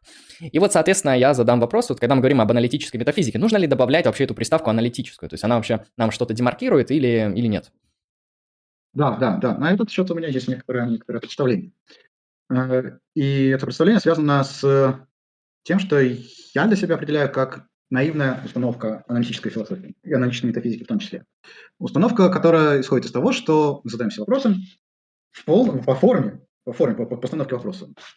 Абсолютно так, как будто бы прямо на этот вопрос мы сейчас будем искать ответ. То есть мы спрашиваем, существуют законы природы или нет, и предполагается, что после этого мы ровно именно этим и занимаемся. И в аналитической метафизике мы примерно реально, кажется даже некоторым людям снаружи аналитической метафизики, каким-то каким чем-то чем вообще невообразимым, реально именно этим и занимаемся. Вот эта вот э, наивная установка э, в отношении того, что, во-первых, ответ есть, во-вторых, при помощи каких-либо операций можно обнаружить, предъявить, достичь, на мой взгляд, характеризует аналитическую метафизику, но только по форме. Тут в этом и состоит удивительная хитрость, что мы, будучи аналитическими метафизиками, предпринимая те или иные исследования, конечно, изначально понимаем, что, что вот этого итога, результата мы не достигнем. Что все равно останется какой-то плюрализм мнений, но мы продвинемся в аргументации, в качестве аргументации, в проработанности аргументации, в прояснении взаимосвязей, там, возражений, позиций друг с другом. Но при этом, еще раз повторюсь, на входе изначально мы задаемся вопросами самым-самым невероятно наивным образом. Чего никак не скажешь, на мой взгляд, о континентальной установке, о континентальной установке, которая не позволяет себе такой роскоши, как делать вид, что мы совсем наивные дурачки. В той э, статье, которую я тебе посылал, э, Ольге Евгеньевне Столяровой, ну, грубо говоря, там примерно об этом, что э, фило, там в ее статье прямо есть такие слова, что ну, философу не пристало быть наивным две с половиной тысячи лет э, прошло, мы не можем просто вот так взять и как будто ничего не было, э, задаваться самыми-самыми такими вопросами практически с нуля. Поэтому, поэтому, ну, в общем-то, это расхожий стереотип, что аналитическая философия – это философия, которая э, ну, не, ну, смело пере, начинается заново. То есть история, историческое наследие для нее не столь значимо. Аналитическая философия, поэтому в аналитическую метафизику гораздо ниже порог вхождения, то есть гораздо, гораздо проще войти, чем в какую-либо более, более высоколобую философию, континентальную философию, которая, конечно же, для того, чтобы в этом пространстве ориентироваться, требует огромного, огромного интеллектуального опыта, усвоения интеллектуального опыта предыдущих тысячелетий. Вот, поэтому, поэтому вот э, такой мой ответ, я не знаю, удовлетворит он, удовлетворит он тебя или нет, согласишься ты с ним или нет, но мой ответ именно в этом. Аналитическая метафизика, прямо вот как ученые, про которых мы говорили, которые в своей практике имплицитно исходят из реалистической установки, потому что она может быть там, интуитивно для них более плодотворна. И примерно так же аналитические метафизики исходят из наивной какой-то установки, именно потому, что они интуитивно или не интуитивно, а явно полагают, что эта интуитивная установка эта постановка вопросов ребром э, позволяет им с этими вопросами как-то работать, более-менее как-то ими оперировать конструктивно. Не Добавляет так, продуктивности. Все потерялось. Мысль потерялась прямо по ходу дела. А чтобы вот была постановка вопроса, была какая-то ее разработка, и что-то было предъявлено в конце. Удобство структурирования. Удобство структурирования дискурса рождается из этой самой интуитивной изначальной установки, и, наивной изначальной установки. Тогда как в случае с континентальной метафизикой будет ровно противоположное. Установка будет не наивная, но структурирование дискурса будет из этого совершенно, совершенно пропадать, ну, или, по крайней мере, ослабляться.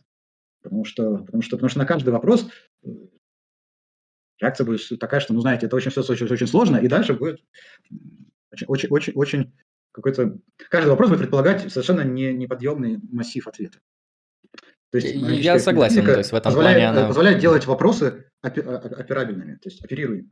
Порог хождения да, намного легче, так сказать, и для философов, и для даже не философов, потому что если с континентальными размышлениями некоторые философы, может быть, справятся, то люди из не философии уже действительно ничего не поймут без вот этого бэкграунда. С, аналитическим, с аналитической философией в целом в этом плане будет все полегче, на мой взгляд. А, порог хождения, конечно, ниже, я согласен. Хотя, ну, когда как, там тоже есть сложные моменты, это тоже нельзя исключать. А, следующий вопрос, да. наверное... Угу. Вот давай я все-таки продолжу свои какие-то ответные вопросы. Как давай. ты вообще имеешь дело, реагируешь на какой-нибудь такой упрек, что аналитическая философия какая-то прям наивная, да нельзя. Ну, нельзя же так прям вот брать и чем так напрямую, в упор заниматься. Ну, доводилось тебе сталкиваться с такими вообще упреками? В наивности?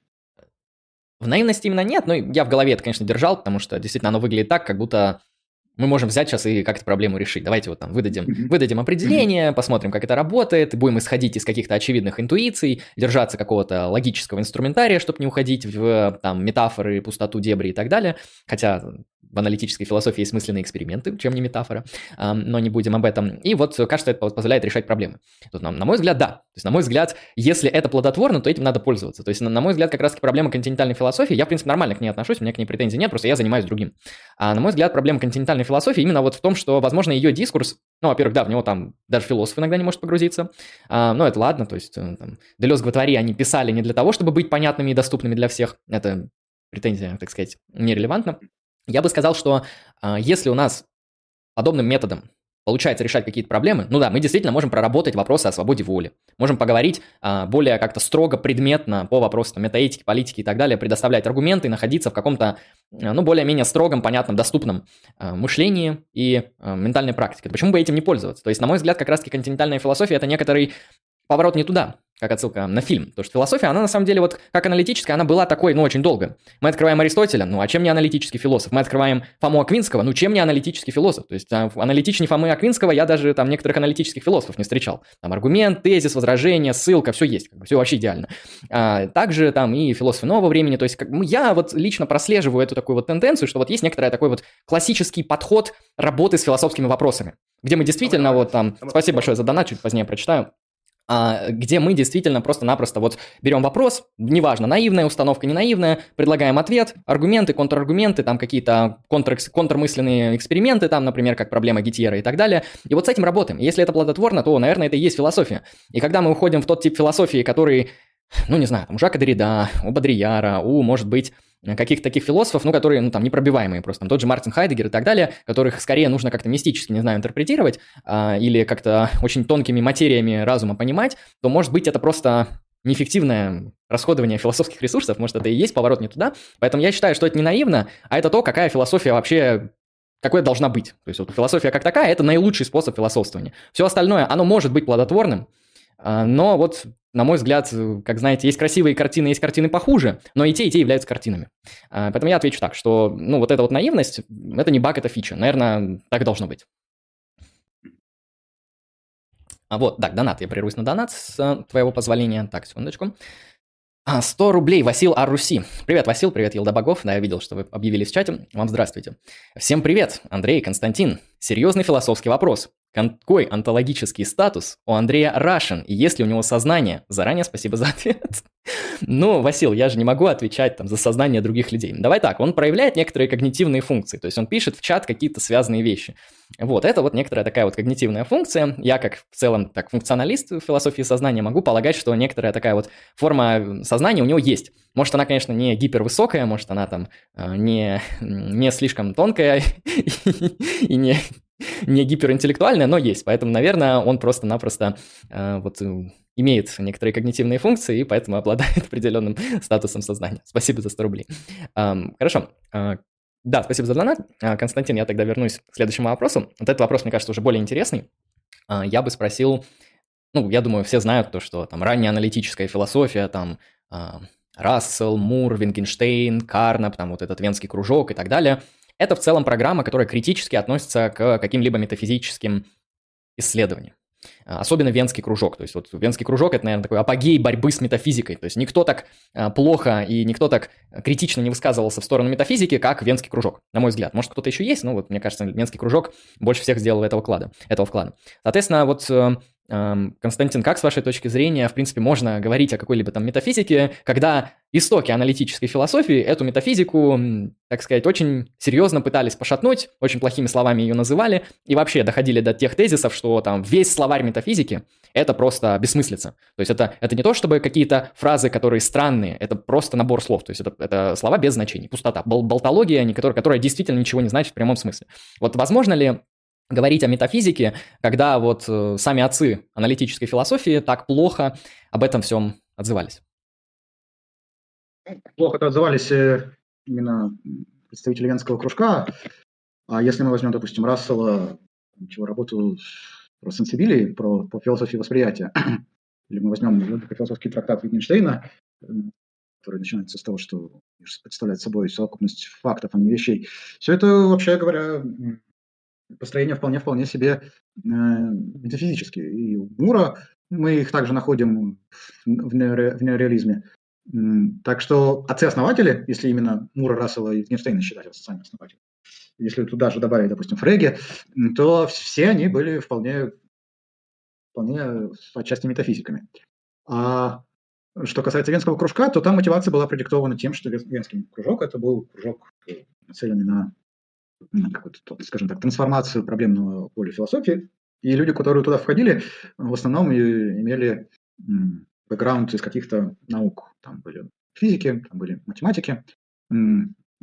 И, в общем и целом, они как бы демонстрировали в отношении философии то, то, то самое, о чем мы говорили в первой половине нашего разговора, что неудовлетворенность, неудовлетворенность ученых философии. Что философия, с одной стороны, кажется по-прежнему еще значимой для построения картины мира, а с другой стороны, как только мы к ней обращаемся, как только мы вступаем в пространство метафизической дискуссии, то мы тонем как в болоте. И когда мы это обнаружим, когда мы обнаружим то, что философия нас не возвышает, а тянет куда-то на дно, парализует, э, то это совершенно естественная реакция некоторым образом снять это, это воздействие. Как-то перерубить концы, связывающие активное, живое, витальное, прогрессирующее познание от того, что, что, что на нем висит как некие гири такие. Поэтому их можно понять, я лично их очень хорошо понимаю. Тем более, что, опять же, как мы с тобой в первой части разговора обсуждали, такое отношение к философии определяется еще и личным опытом знакомства с философией, то есть тем, как эти люди знакомились с философией там, где они с ней знакомились, в каком виде, в каком качестве, э, и как они вообще соотносили философию, которую им преподавали в рамках философских курсов, с тем, чем они занимались в области своей специальности, именно как форму познания. То есть они занимались исследованием, что такое познавали. И поскольку философское учение, философские учения как-то вот прям вообще находились в каком-то отрыве от дела познания, которым они занимались по своей профессии, они просто пытались э, не то, чтобы провести унификацию, это было абсолютно невозможно, это были слишком разнородные вещи. Они пытались просто отрубить вот чуждую, чужеродную часть познания, сферы познания, и сказать, что то, чем они занимаются, более-менее самодостаточно. И так и должно быть. Это совершенно нормальное дело, что мы не, не нуждаемся в том багаже, который именно, опять же, нас не столько возвышает, сколько тянет вниз, парализует. Поэтому это то, что было тогда. А что потом стало? Как пошло дело дальше? Потом аналитическая философия стала проявлять какую-то совершенно удивительную результативность. Э, когда мы открываем сейчас, допустим, Стэнфордскую энциклопедию в интернете, не знаю, сколько уже статей она имеет, две тысячи. Очень много, там да, очень хорошо проработанные. Да, да, две тысячи статей, допустим, там, если, не знаю, может, больше статей. И, э, и содержание, то, что там написано, существенно, большая часть того, что написано, это было произведено, не знаю, допустим, с 1930 года, допустим, за меньше, чем за сто лет.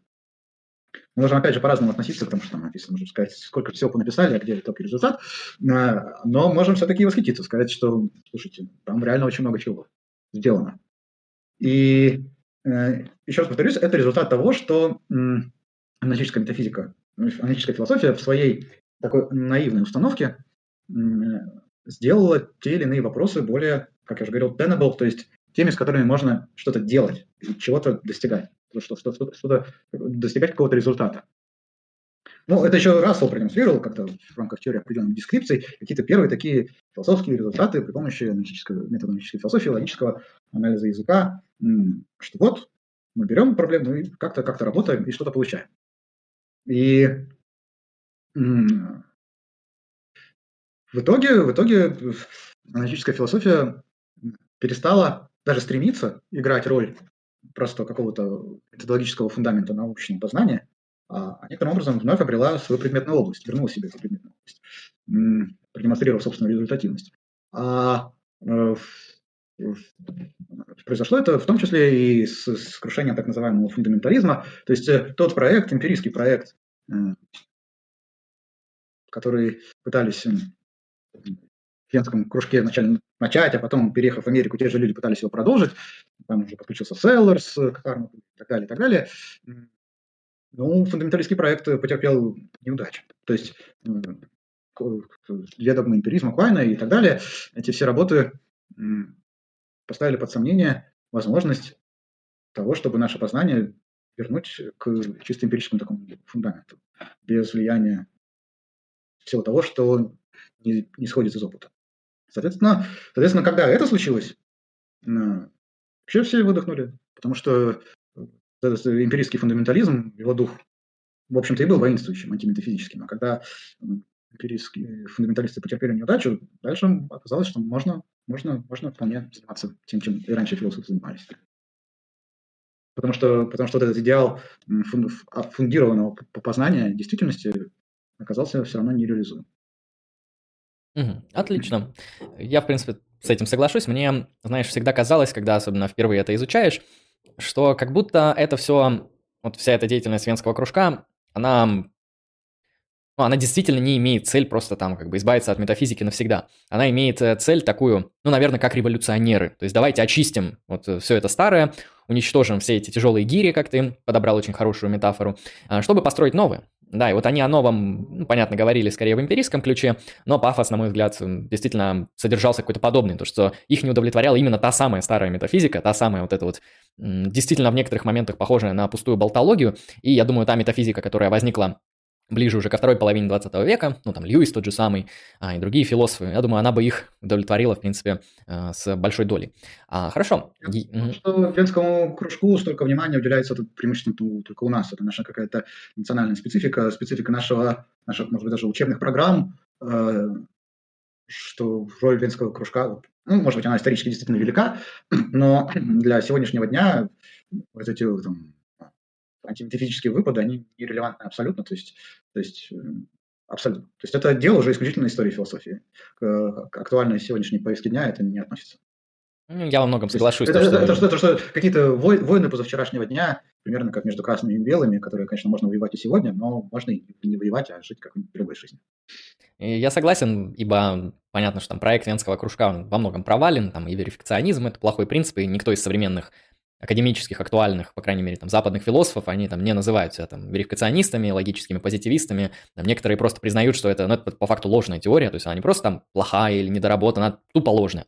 Ну, это, кстати, вот э, на мой взгляд, пример того, где мы можем наблюдать прогресс философии, потому что вот была программа, была популярная программа, очень много там сторонников, последователей, и вот сдулась. То есть сдулась не потому, что там, не знаю, мода на нее прошла, а потому что у нее есть внутренние проблемы очень серьезные, на которые достаточно часто э, я там и на стримах указывал, ну, в общем, не будем об этом говорить. А, хорошо, я тогда задам следующий вопрос.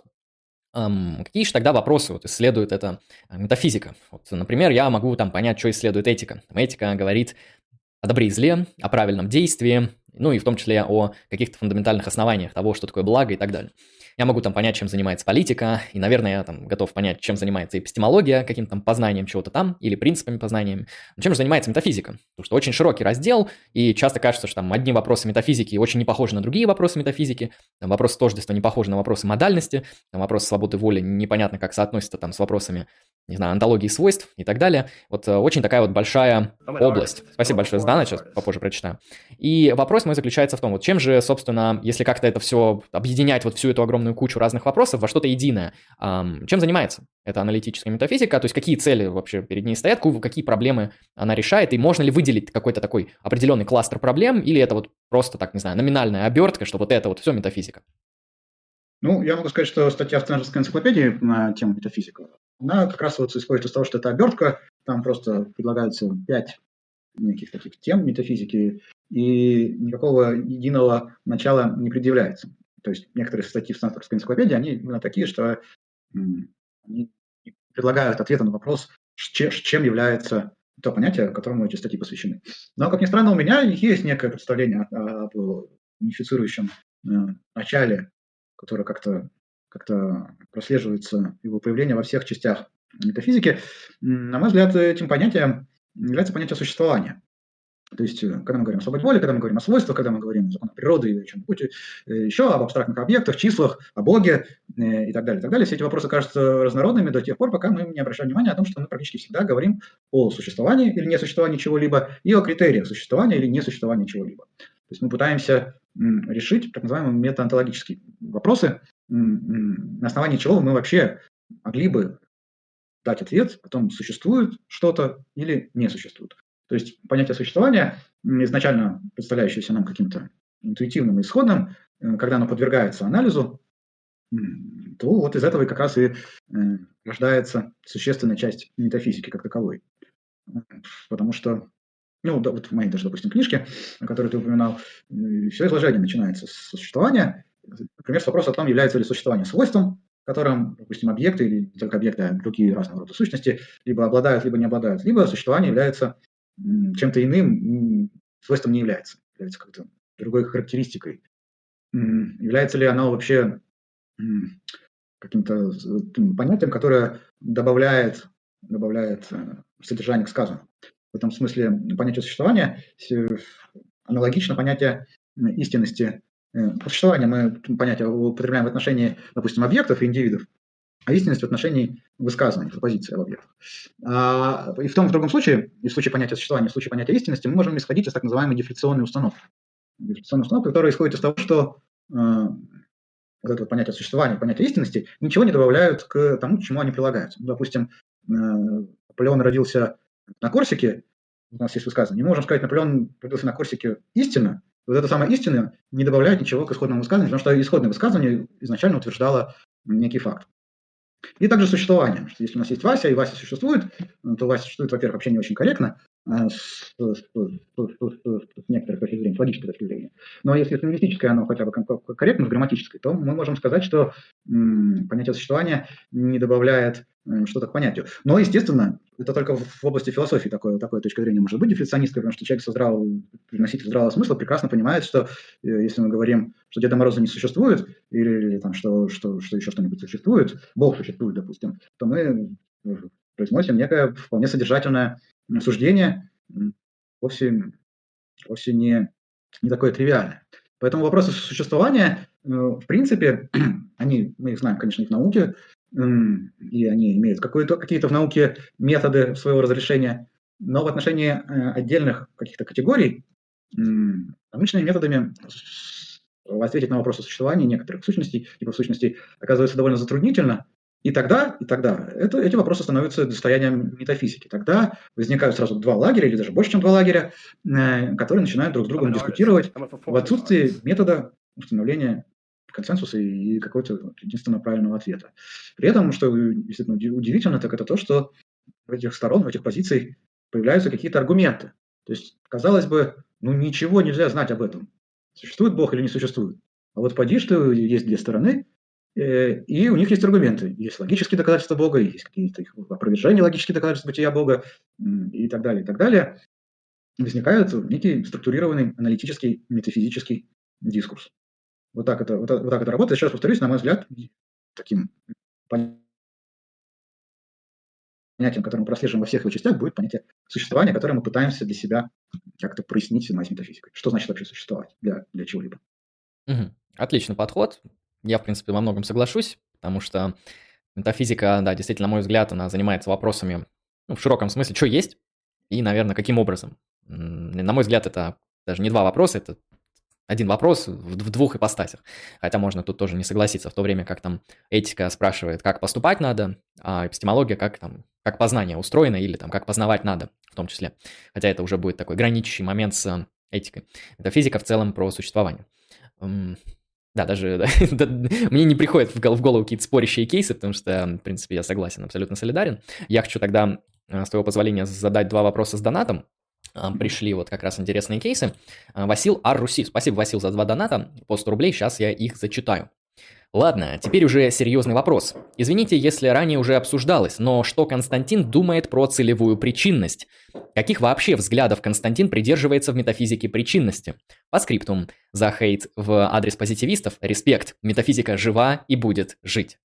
А, Константин, какие взгляды по метафизике причинности и что думаешь про целевую причинность? Первое, что я скажу, первое, первое, сразу что я скажу, это то, что э, мне несколько неловко отвечать на всякого рода такие вопросы в том качестве, в каком я сейчас нахожусь. Такое чувство, что от моего мнения что-либо вообще зависит, что я сейчас выношу приговор и окончательный вердикт вообще, решение суда. Экспертное и, мнение. Да, то есть как бы очень, очень ответственно. Но я, конечно, к такого рода мере ответственности не готов. А, а то, что касается моего личного, совершенно личного, совершенно частного, и я бы даже не сказал, что очень уж такого компетентного мнения, э, то мне все-таки кажется, что причинность – это некая концептуализация, концептуализация связи между фактами, которые мы наблюдаем в опыте. Я вряд ли здесь вообще сильно оригинален. И, и соответственно, в каких-то случаях э, целевая, целевая э, причинность может нам помогать давать объяснение. То есть, по моим представлениям, понятие причинности в нашем познании функционирует для, для того, чтобы мы рождали какие-то объяснения наблюдаемым явлениям. Соответственно, эти явления можем э, объяснять, наблюдаемые в текущем моменте, отсылкой к э, предыдущим событиям, э, а можем э, опис, э, объяснять, именно объяснять, как-либо иначе. Ну, например, у нас есть э, пекарь, который перечет пирожки, э, и мы пытаемся объяснить для себя, что он вообще делает. Ну, и мы можем как-то посмотреть, понаблюдать за ним, грубо говоря, в течение какого-то всего дня. И, с одной стороны, когда мы его наблюдаем, мы можем объяснять его поведение, пытаясь что-то указать на предыдущие события. Пекарь печет пирожки, ну, потому что он выучился на пекаря. Выучился он на пекаре, потому что его там папа был пекарь э, или еще что-нибудь. И это будет объяснение, почему он сейчас печет пирожки. А можем объяснять, э, указывая на некую целесообразность его поведения, что он печет пирожки, чтобы с вечера нести на рынок, продать на рынке пирожки и купить себе сапоги. Ну, соответственно, у нас для одного и того же явления будет два вида объяснений. Соответственно, когда мы говорим о причинности, более, для, скажем так, э, более э, ригористский подход, более сцентистский подход запрещает нам целевую причинность, говорит о том, что подлинные причины того, почему человек печет пирожки, могут быть только в прошлом. Ну, вот, например, то, что папа его был, был э, пекарем, вполне себе причина того, что и он стал пекарем. Это, конечно, недостаточное какое-то условие, но, тем не менее, релевантный фактор. Будущие, будущие события нерелевантны, потому что, прежде всего, они могут не наступить. Объяснять э, вернее, даже не то, что объяснять, а прослеживать каузальные связи между э, нынешним актуальным событием и какими-то будущими событиями довольно затруднительно, потому что эти самые будущие события могут не наступить. Вот пекарь печет пирожки, и тут не может быть причинности со стороны того, что он их продаст, потому что пока он их вез на рынок, его могли, могут ограбить, и он вообще эти пирожки не продаст нисколько. Поэтому причинности из будущего, конечно, в этом смысле быть не может как какой-либо детерминирующий. Но еще раз повторюсь, что представление о причинности как о неких детерминирующих факторах сопряжено с огромным количеством трудностей. Причинность э, слишком такое, если не брать какие-то упрощенные, совсем такие физические события на уровне элементарных частиц, да и там большие проблемы. А если брать повседневные события, которые с нами случаются, им предшествует огромное количество, в том числе и релевантных э, факторов и событий, и проследить все эти связи довольно трудно. А то, что нас интересует на практике, это скорее объяснение. Именно объяснение. Иногда нас еще интересуют как бы, некие такие механизмы накладывания ответственности. То есть нас интересует э, не только там, почему что-то случилось, а прежде всего, кто виноват, кого мы будем наказывать за то, что это случилось. Случился пожар в торговом центре, нас интересует, кого наказать теперь. И мы производим какое-то расследование, что вообще там происходило с этой прагматической целью, наказание, возмездие. Так вот, еще раз повторюсь, понятие причинности в, не, в, в контексте не метафизики, а вот, вот, вот в других вообще познавательных сферах интересует нас а, для выработки м, объяснений. И для объяснений, это моя позиция, подходят и детерминирует э, причинность из прошлого, э, предшествующие причины, указания на предшествующие причины, предшествующие события, и целевая причинность. Ну, например, в, в, в, в, во многих науках таких сложных организмах, ну, допустим, в ответ на вопрос, почему у человека существует печень, мы можем отсылать э, к происхождению человека, к предыдущим каким-то организмам, от которых человек произошел, и говорить, что ну, у человека существует печень, потому что она у его предков существует. Можем говорить, что печень там существует у человека для того, чтобы он мог усваивать э, жиры и выводить токсины, допустим. И указание на функцию, на некую цель э, существования печени может быть вполне релевантным объяснением существования печени. То есть мы вполне можем удовлетвориться э, вот этим указанием на функции печени в качестве ответа на вопрос, почему она существует. Можем не удовлетвориться, потому что понятие объяснения, оно такое довольно контекстуально зависимое. Наш как бы, оппонент, он может сказать, я вообще не это спрашивал. Я вообще не спрашивал, зачем печень нужна. Я спрашивал, почему она существует. А можно сказать, а, хорошо, я понял, зачем, почему она существует. Она существует, чтобы человек мог усвоить жиры и токсины. И сказать, какое из этих поведений правильное и рациональное, а какое вообще следует запретить, я, я лично не возьмусь. Некоторые возьмутся, некоторые скажут, что удовлетворяться целевыми объяснениями нерационально. Я не возьмусь. Я скажу, что во многих случаях э, целевые объяснения выполняют свою главную функцию. Они позволяют лучше ориентироваться в пространстве проблем э, и как-то манипулировать с действительностью. то есть добавляют прогресс к нашему познанию. Поэтому я не вижу оснований э, как-то запрещать целевую причинность в познании в научном дискурсе. Нет, я так не вижу. Я, как и Андрей, прагматист. Ну, нет, я не прагматист, извините, это, это, это надо дезавуировать срочно. Злые языки. Локально, локально прагматист. Да, пишет, спасибо большое за ответ. Тут Васил уточняет такой кейс, вот небольшое дополнение к э, кейсу про причинности. Насколько причинность – это конструкция нашего мышления, а насколько свойство самой действительности? Я, наверное, переформулирую это так. Вот, нет, нет, э, вопрос этот э, понятен. Еще раз угу. повторюсь, я тут никаких приговоров не выношу, я полагаю, что это свойство нашего мышления. Mm, хорошо, да, ответ, ответ получен. Никаких приговоров не выношу. Так, следующий вопрос тоже с донатом был. Вопрос, точнее, Васил тоже отправляет, к, к слову о существовании. Насколько Константин считает осмысленным различие между существованием и реальностью, как его про- проводит Файн. Извините, опять же, если уже обсуждалось. Нет, пока не обсуждалось. Um, различие между существованием и реальностью. Что думаешь, Константин? Э, да, это, конечно, хороший вопрос ко мне, как э, человеку, тяготеющему, не будучи прагматистом, а к платоническим взглядам. Э, развлечение для меня, для моих взглядов, полезное и нужное опять же, никаких приговоров не выношу, не, не всем это близко, конкретно для моих, для моих представлений. Это мне на руку. Это, это, это хорошая, хорошая нужная вещь, различать эти две, эти две категории. Наверное, этот вопрос как-то связан с определением предмета метафизики, может быть. Да, наверное. Что, может быть, это следовало бы как-то добавить что-то и оговорить. Надо попробовать, что существование...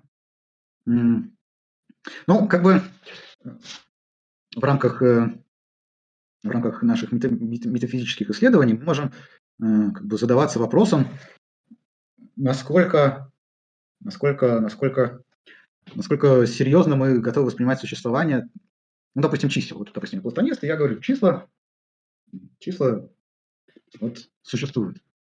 И дальше вопрос, конечно, о том, насколько я должен, должен или не должен отстаивать о том, что, о том, что они существуют, например, так как столы и стулья. На первый взгляд очевидно, не должен я этого говорить.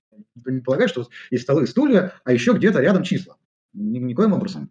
И меня, конечно, могут спросить, а как тогда вот существующие столы и стулья связаны с числами? Вообще связь как прослеживается между э, универсумом абстрактных объектов и универсумом конкретных э, реализованных объектов?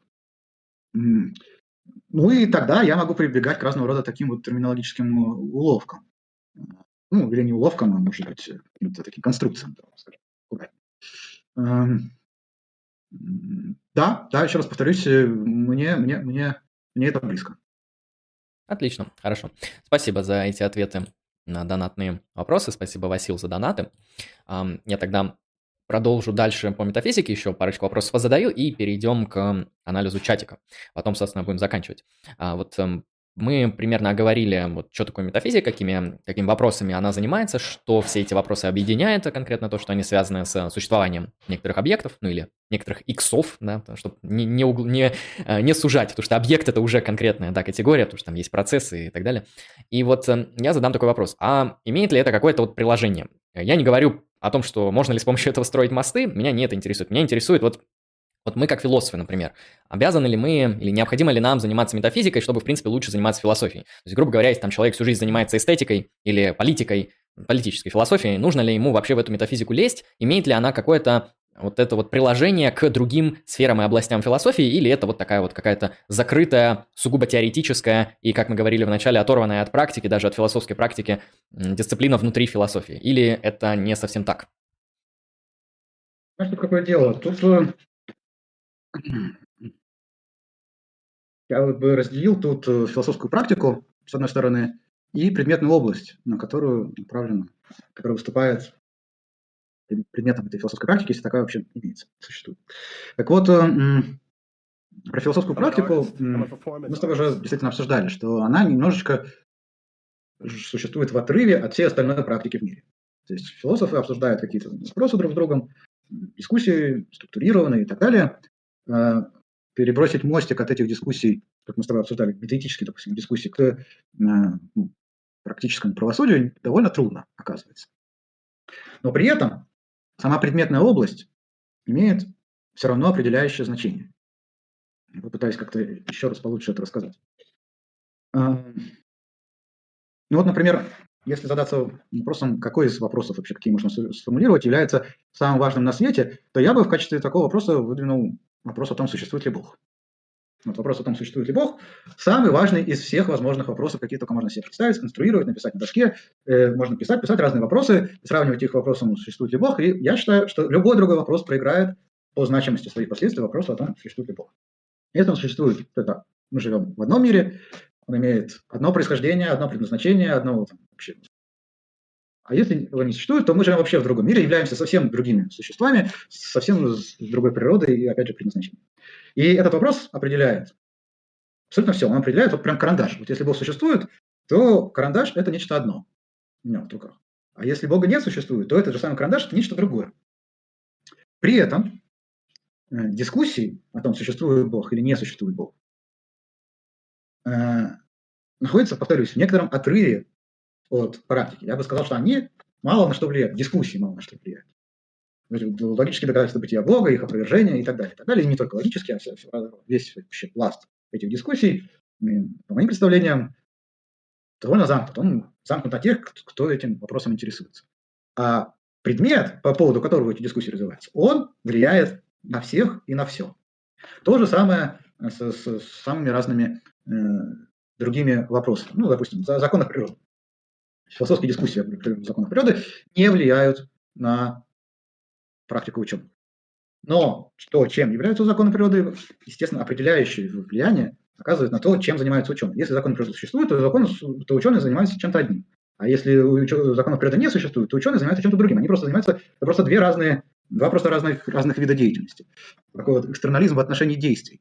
Когда человек чем-то занимается, и он не знает, чем именно он занимается, потому что то, чем он занимается, от него не зависит и им не определяется. Это определяется факторами, которые, которые вообще не в его власти. Если законы природы существуют, то ученый открывает, исследует законы природы. Если законов природы не существует, то ученый концептуализирует наблюдаемые им факты. Какие-то там, допустим, теории как инструменты оперирования объектами, имеющими теории, которые могут иметь какую-то полезность для, для этого самого ученого и других людей. И еще раз повторюсь, дискуссии не э, влияют, а предмет дискуссий влияет. Я могу точно так же перейти к, к примеру с метаэтикой, еще чем-нибудь таким э, и так далее. Какие еще есть проблемы метафизики, которые глобальны и определяют вообще все? Ну, проблема времени. Метафизика времени является ли течение времени чем-то таким реальным, каким-то реальным процессом? Или течение времени не является реальным процессом? Э, от этого тоже зависит абсолютно все. Кто мы, где мы, что происходит, что, что вообще, с чем мы имеем дело. Вопросы с детерминизмом, вопросы... В общем, довольно велик тот пласт вопросов метафизических, которые определяют действительно очень многое из того, что нас окружает, с чем мы имеем дело. Но при этом дискуссии метафизические достаточно замкнуты и прямых практических следствий, по моим представлениям, не имеют. Вот таков мой ответ. Мне очень понравился. Это, довольно, довольно озадачивающе. Это кажется довольно странным. Почему, почему дискуссии по поводу столь важных вопросов не имеют важных следствий? Но, тем не менее, это то, как, как я себе вижу эту ситуацию. Именно так. Очень... Дискуссии по важным вопросам не имеют важных следствий. Полагаю, своей, своей точки зрения, очень крутым кейс, связанный с тем, что основной вопрос метафизики э, – это существует ли Бог, потому что от этого вопроса действительно очень много вещей зависит, э, я бы сказал, даже слишком много. Если вы там теист, у вас совершенно альтернативный тип антологии, в отличие от там, атеизма и так далее. То есть очень сильно меняются взгляды чуть ли не по всем вопросам, хотя ну, не всегда, но корреляции очень высокие есть. Это интересный момент. Я, я бы, наверное, побоялся выделять какой-то основной вопрос философии, но и назвать его значимым я бы согласился, да. Мы, как люди, частично имеющие вот эту марксистскую прошивку, боимся говорить об основном вопросе философии, ну, лично я. Для меня это звучит как такое, знаешь, как что-то, что выдает в тебе что-то плохое. Но в целом, в целом соглашусь, очень интересно. А вот про время я не думал. А вот, кстати, а можешь ли привести какой-нибудь пример? Ну так, чисто кратко. Вот, например, предположим, я презентист. Сильно ли от этого что-то изменится? Потому что некоторые вот полагают, что вне зависимости от того, а или б теория истины э, времени, то ничего как бы особо на ваши взгляды-то и не повлияет. Или вот какие-то тут можно бросать точки, которые сразу возникают, если вот человек презентист, чтобы это стало более очевидно для людей, которые, например, там, в метафизике времени более слабо разбираются. Ну, значит, альтернативу сразу же упомянем с презентизмом этернализм. И ну, я бы сказал, что здесь ставки довольно высоки. Это, это довольно такой возвышенный разговор, конечно, но тем не менее. Ну, допустим, умершие люди. С точки зрения презентизма их не существует. Я имею в виду умершие близкие нам люди. С точки зрения этernalisма,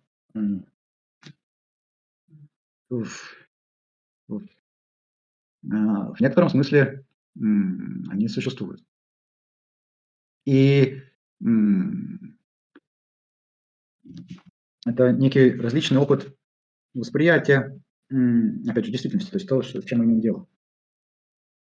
А, как бы, если мы презентисты, то умершие, покинувшие нас люди, они как бы растворились в некотором нич- ничто. Особенно если мы, конечно, еще и атеисты и так далее. А, а если, если мы этерналисты, то они, люди, которых мы люби, любим, они продолжают в некотором смысле существовать. Это звучит довольно, наверное, как-то экзотично. И, наверное, так просто здесь действительно смотреть значимость этой альтернативы. Может быть. Может быть, может быть эта альтернатива э, не столь значима. Но, но, но это как, как, у кого как воображения хватает. Как у кого воображения хватает вообще помыслить себе различия между этими метафизическими альтернативами. То есть, что такое этернализм и что такое презентизм? Ну, что такое презентизм, более-менее, я думаю, мы понимаем, это точка то, что более-менее соответствует нашим естественным интуициям, то, что существует только то, что существует в настоящем. А вот этернализм, он, конечно, нашим интуициям, естественно, не соответствует, но в той степени, в какой мы способны вообще помыслить эту альтернативу, мне кажется, какая из этих альтернатив соответствует действительности, это значимый, значимый вопрос. Отлично. Не, я, я про, не уверен, что я, конечно, ответил, не думал. Но, но вообще я имел в виду что-то что в этом роде. Ну, ну, я попытаюсь еще раз. Я попытаюсь еще раз, это не так просто, но я еще попытаюсь. Грубо говоря, э, если мы презентисты, то э, все, что было в нашем прошлом, наши действия, которые мы совершали в прошлом, их уже нет, все, наш, наш, нас, нас прошлых нет. Но мы можем относиться к этому, что ну все было и было, зачеркнуто, забыто. Если мы этерналисты, мы верим в то, что все, что я делаю, оно навсегда, оно навсегда существует. И я как бы то, что я делаю, я, если я вообще еще свободен к тому же времени, к тому же свобода воли обладает, то ну, я творю что-то что на, на, на, навечно. Если у нас там, допустим, какой-нибудь растущий блок или еще что-нибудь такое с этернализмом сопряженное, ну, серьезно, серьезно. Мне еще в голову сразу приходит вот этот э, интересный, необычный аргумент. Э, все зло, которое мы имеем, оно в прошлом. То есть не в настоящем, а в прошлом. Прошлого с точки зрения презентизма не существует, значит зла не существует. Да, да, вот, мне кажется, тоже да, так, да, такие кейсы да, да, да, и про моральную да, ответственность. Я, может быть, довольно, довольно неловко, но я пытался сформулировать что-то именно в этом роде. Про то, что это вопрос, ответ на него определяет вообще статус прошлого. Является ли оно значимым или ну, то есть существующим, существующим, соответственно, как бы в каком-то смысле значимым, или оно уже все прошло, не существует, не о чем об этом говорить и, и так далее. Отлично. И вот еще один донат пришел с вопросом к тебе интересным. Спасибо, Васил, за 100 рублей. Еще один вопросом. Последний вопрос на сегодня от меня. Как Константин относится к проекту дескриптивной метафизики Питера Строссона? Спасибо за те ответы, что уже были даны. Топовый стрим и топовый гость. Согласен, гость действительно топовый. Как я отношусь к проекту дескриптивной метафизики? Ну, я как платонист отношусь к нему так, что это не все, на что способна метафизика. Дескриптивная метафизика – это не максимум возможностей метафизики вообще, и аналитической метафизики в частности. Вот примерно так я к этому отношусь. К тому, что дескриптивная метафизика некоторым образом умаляет, умаляет значение и возможности масштаб задач, стоящий перед э, аналитической метафизикой, как мы ее знаем сегодня. Ну, объясняется тем, что, конечно, дескриптивная метафизика Строссона появилась на некотором таком переходном этапе, то есть когда еще до, недавно до этого это было, ну, если не порицаемое занятие, то, по крайней мере, подвергаем какой-то критике. Вот какое-то умеренное, умеренное вхождение метафизики в легитимную плоскость исследований. Нельзя же было так прям сразу взять и все, прям, вернуть вообще, как будто ничего не бывало. Поэтому, поэтому, поэтому, как я говорил по поводу венского кружка, в общем-то, э, дискретивной метафизики это касается в меньшей степени, но все равно, я повторюсь, что это некие прошлые такие исторические явления из, из истории философии, из истории аналитической философии, которые, конечно, дескриптивная метафизика сегодня на, на некоторых авторов влияет, но она не определяет облик аналитической метафизики сегодня, по-моему, конечно, определенно. Отлично. Метафизика сегодня пошла, пошла вперед и, и процветает. Ее охват процветает, много процветает, более широкий. Хотя это, хотя это не очень касается, не очень затрагивает э, наш философский ареал обитания, наш, наш, наш, наш контекст. Затрагивает только в том смысле, что мы можем это читать, вот, там, читать и восхищаться, чего люди могут в наше время в других местах. Да. Да, отлично, спасибо за ответ. Я тогда понемногу перехожу к тому, что там понаписали в чате. Сейчас буду вычленять отсюда вопросы. Э, привет, э, здравствуй. Гость решил отыграть Сократа. Ну, понимаете, вся, вся философия – это сократический диалог, да. так что да. Гость, э, гость 4 года преподавал, и когда преподавал, отыгрывал Сократа по полной. Да. Это ну, правильно. Потому что, потому что, потому что, ну, это метод введения в философию через, через, через, через потерю равновесия оппонента. Ну, Андрею мне не удалось лишить равновесия. Ну, не, я скажу от себя удалось, я просто хитрый жук-софист э, выкручивался как мог, но, так сказать, вот это эмоционально я почувствовал некоторую потерю. Так да, что, да, да, да, да. Но, но это является, несомненно, целью. Утрата равновесия. Утрата определенности, утрата понятности того, где мы, что мы, что. Да, определенно так. А вот тут хороший вопрос. Какие онтологические взгляды у гостя? Ну, вопрос широкий, ну, ты просто несколько раз в течение стрима говорил о платонических позициях, вот, соответственно, наверное, если как-то можешь свои онтологические взгляды дополнительно до охарактеризовать, то можешь высказать. Ну, может быть, мы как-нибудь еще с тобой об этом поговорим. Может еще проведем какое-нибудь такое же мероприятие. Э, и поговорим. Ну, это мною даже как-то так запланировано. Про платонизм и номинализм, про их противопоставление области метафизики и про доводы в ту или иную сторону. Ну, и поэтому я, чтобы все-таки хоть как-то ответить на этот вопрос, отвечу частично. Скажу, что помимо того, что я платонист в отношении абстрактных объектов, еще я и моральный реалист. Ну, это вполне себе прекрасно согласуются друг с другом. Моральный реалист, и, то есть э, человек, который полагает, что моральные факты существуют, ну, например, то, что людей нельзя варить живьем в кипятке, я абсолютно уверен, что это так, это истина, это истина в силу того, что э, в мире существует моральный факт, отвечающий этому этому высказу. Дальше, конечно, возникают большие трудности, как, как, как вписать эти моральные факты э, в мир, как э, вписать э, в мир прескриптивность, которую характеризуются моральные факты, как вписать в мир какое-то мотивирующее влияние моральных фактов на агентов. Я полагаю, что это решаемо, и более того, что это решаемо в некой натуралистической перспективе. Но, наверное, тут следует сказать про мою весьма своеобразную натуралистическую установку, Э, моя натуралистическая натурализм. Давайте вначале интересуем натурализм как, э, э, как вот я немножко споткнулся.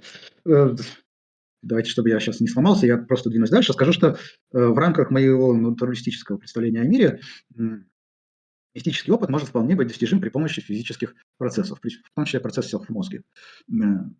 То есть э, процесс мистический опыт может быть реален. Э, это опыт э, некого познания части действительности. При этом этот опыт реализуется посредством процессов мозга. Я в этом не вижу ничего удивительного и невозможного, просто потому что на самом деле, если повнимательнее присмотреться, любое познание при помощи процессов мозга чего-либо, не только там мистического чего-то, а вот просто чего-либо в физическом мире, при помощи процессов мозга, на самом деле тоже довольно-таки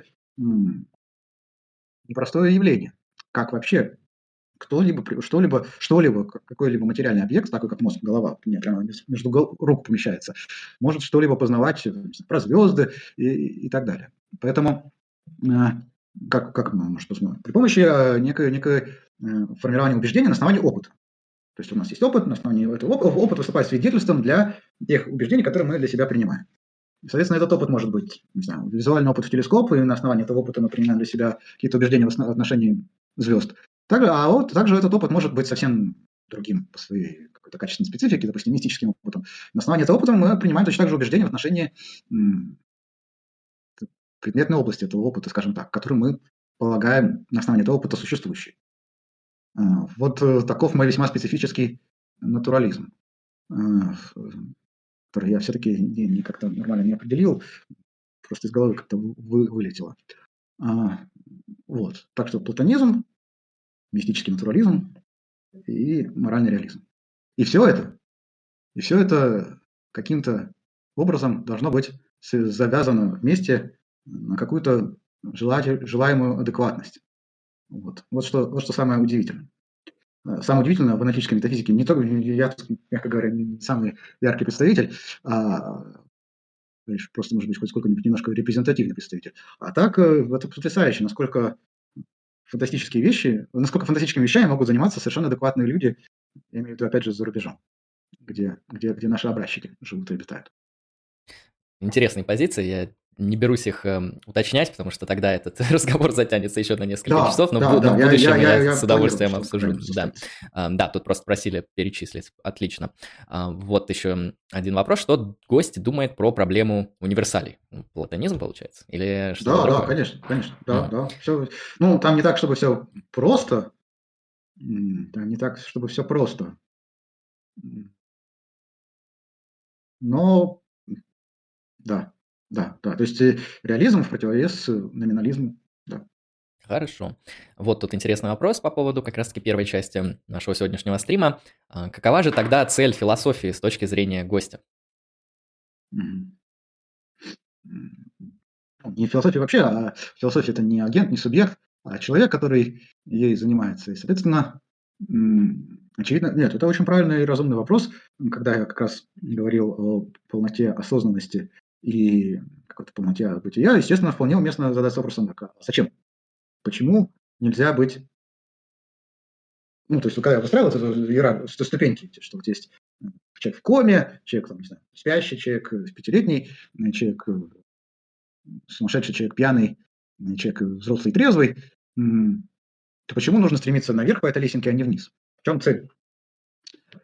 Ну, как Андрей правильно говорил, эта цель возникает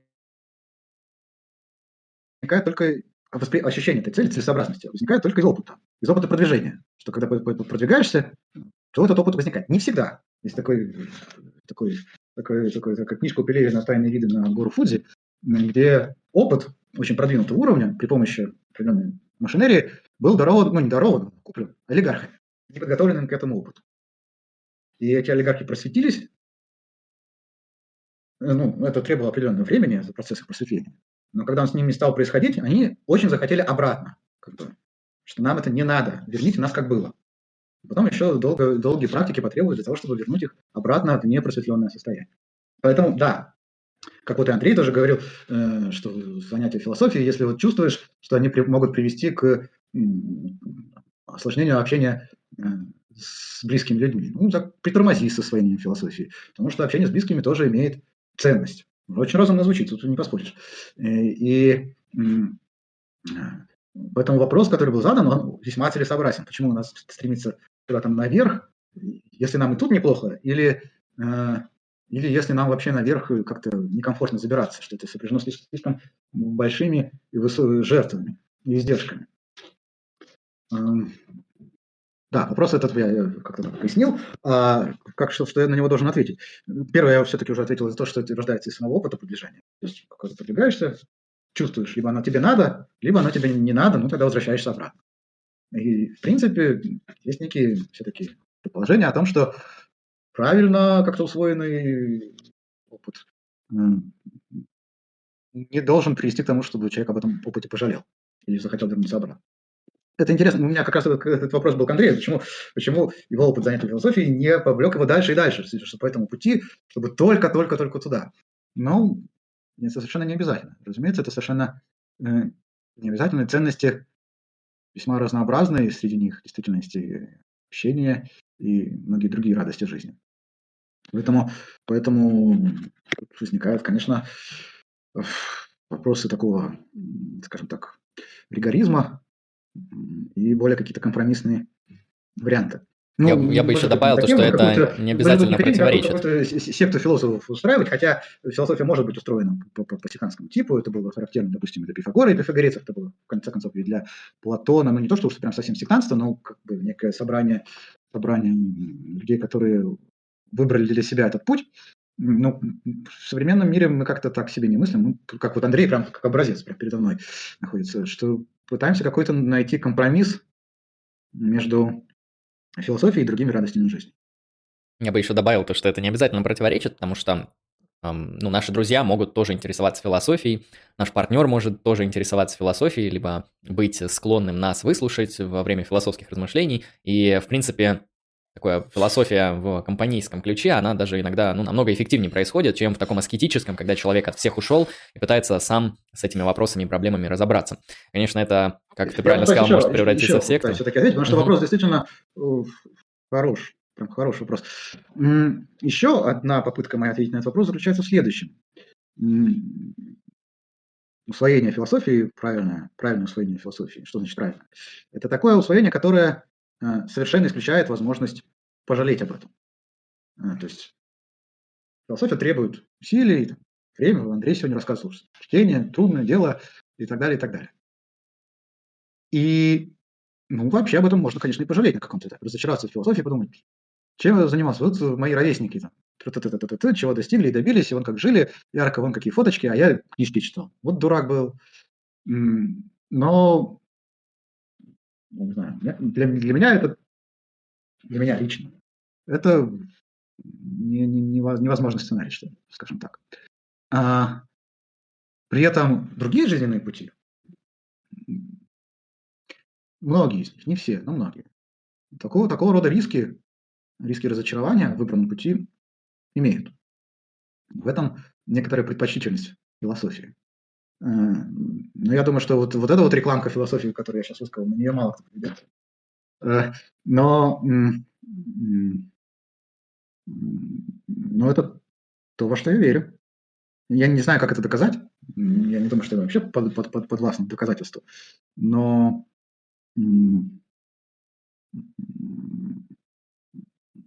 гармонично усвоенные, гармонично, про, про, про, про, гармонично прожитый интеллектуальный духовный рост не предполагает возможности разочарования в том, что он состоялся. Потому что, еще раз повторюсь, философия, понимаете, тут э, для нее очень характерна вот эта метафора пробуждения.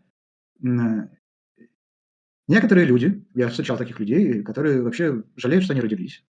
Что зачем меня мама родила? Я видел таких людей. И ну, в этой ситуации я не могу как бы, помочь, я не психолог и так далее. То есть, а, но, то есть, если мы, как бы, если нам свойственна некая интуиция того, что жить вообще хорошо, жить полной жизнью хорошо, жить в полном смысле хорошо, жить свободно, осознанно и так далее, что это лучше, чем не жить. Тогда, еще раз повторюсь, философия ведет именно к этой цели. Максимально возможно достижение для человека полноты существования, его личности, э, да, его личности. Все, спасибо. Отлично, я, я думаю, исчерпывающе, и все, кто мог этому просто переживать, они явно, ну, явно поймут, потому что действительно убедительно. Полнота жизни – это то, что ищут многие, но находят не все. И, возможно, философы не меньше всех жалуются на полноту жизни, потому что вот как-то их это не касается, у них так все хорошо. Так, хорошо, на этот вопрос ответили. Я сейчас посмотрю, что еще за вопросы остались. Еще один вопрос задам, спрашивает Васил. Квайн лох, а Селларс? Ну, хорошие вопросы. Константин, как относишься к Квайну и Селларсу? Ну, прежде всего, у нас в нашей такой небольшой среде есть мнение о том, что аналитическая философия на своем пути развития прошла огромную, просто огромную трансформацию стилистически. И а, а такие авторы, как Квайн и Селларс, которые, с одной стороны, это классики аналитической философии, глядя из сегодняшнего дня, ну, совершенно прежде всего не вписываются в некие стандарты стиля аргументации, ее ясности, четкости и усвояемости, что ли, читателя.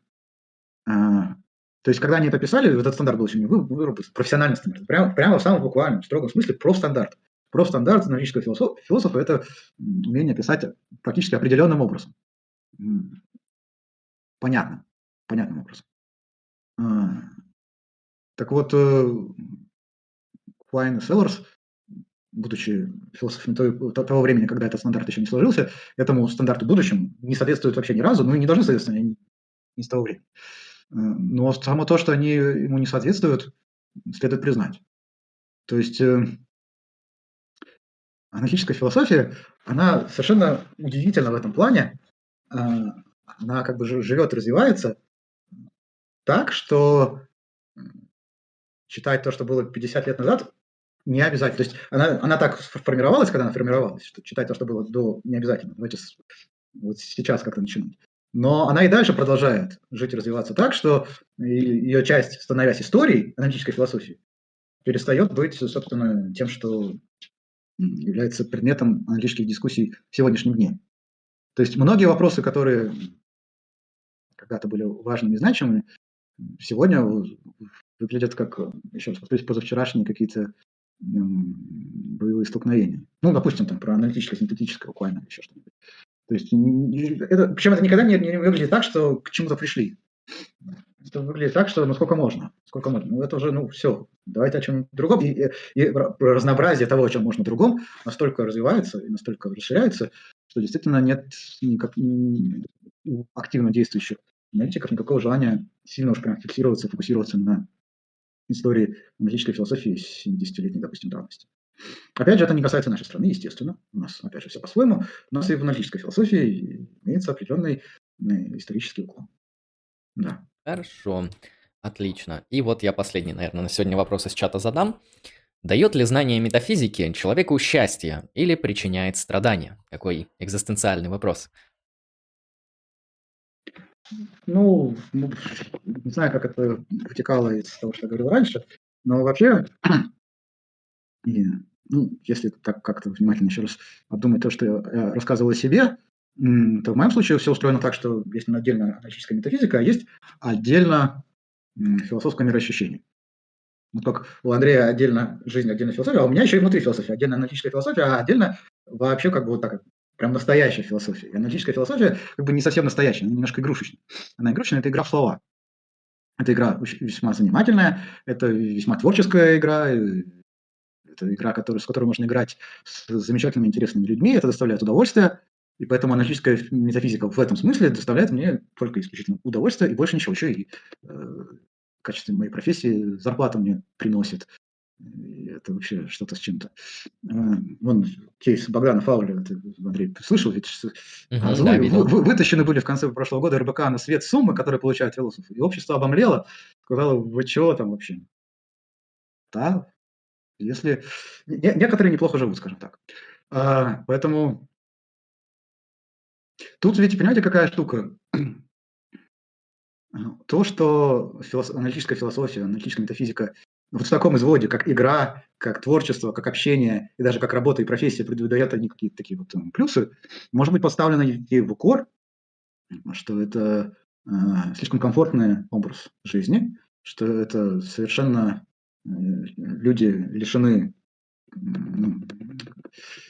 жизненного опыта как такового, они слишком хорошо живут, и вся их философия, с некой такой экзистенциальной и моральной точки зрения, не выдерживает проверки на прочность что это просто, просто развлекаются люди.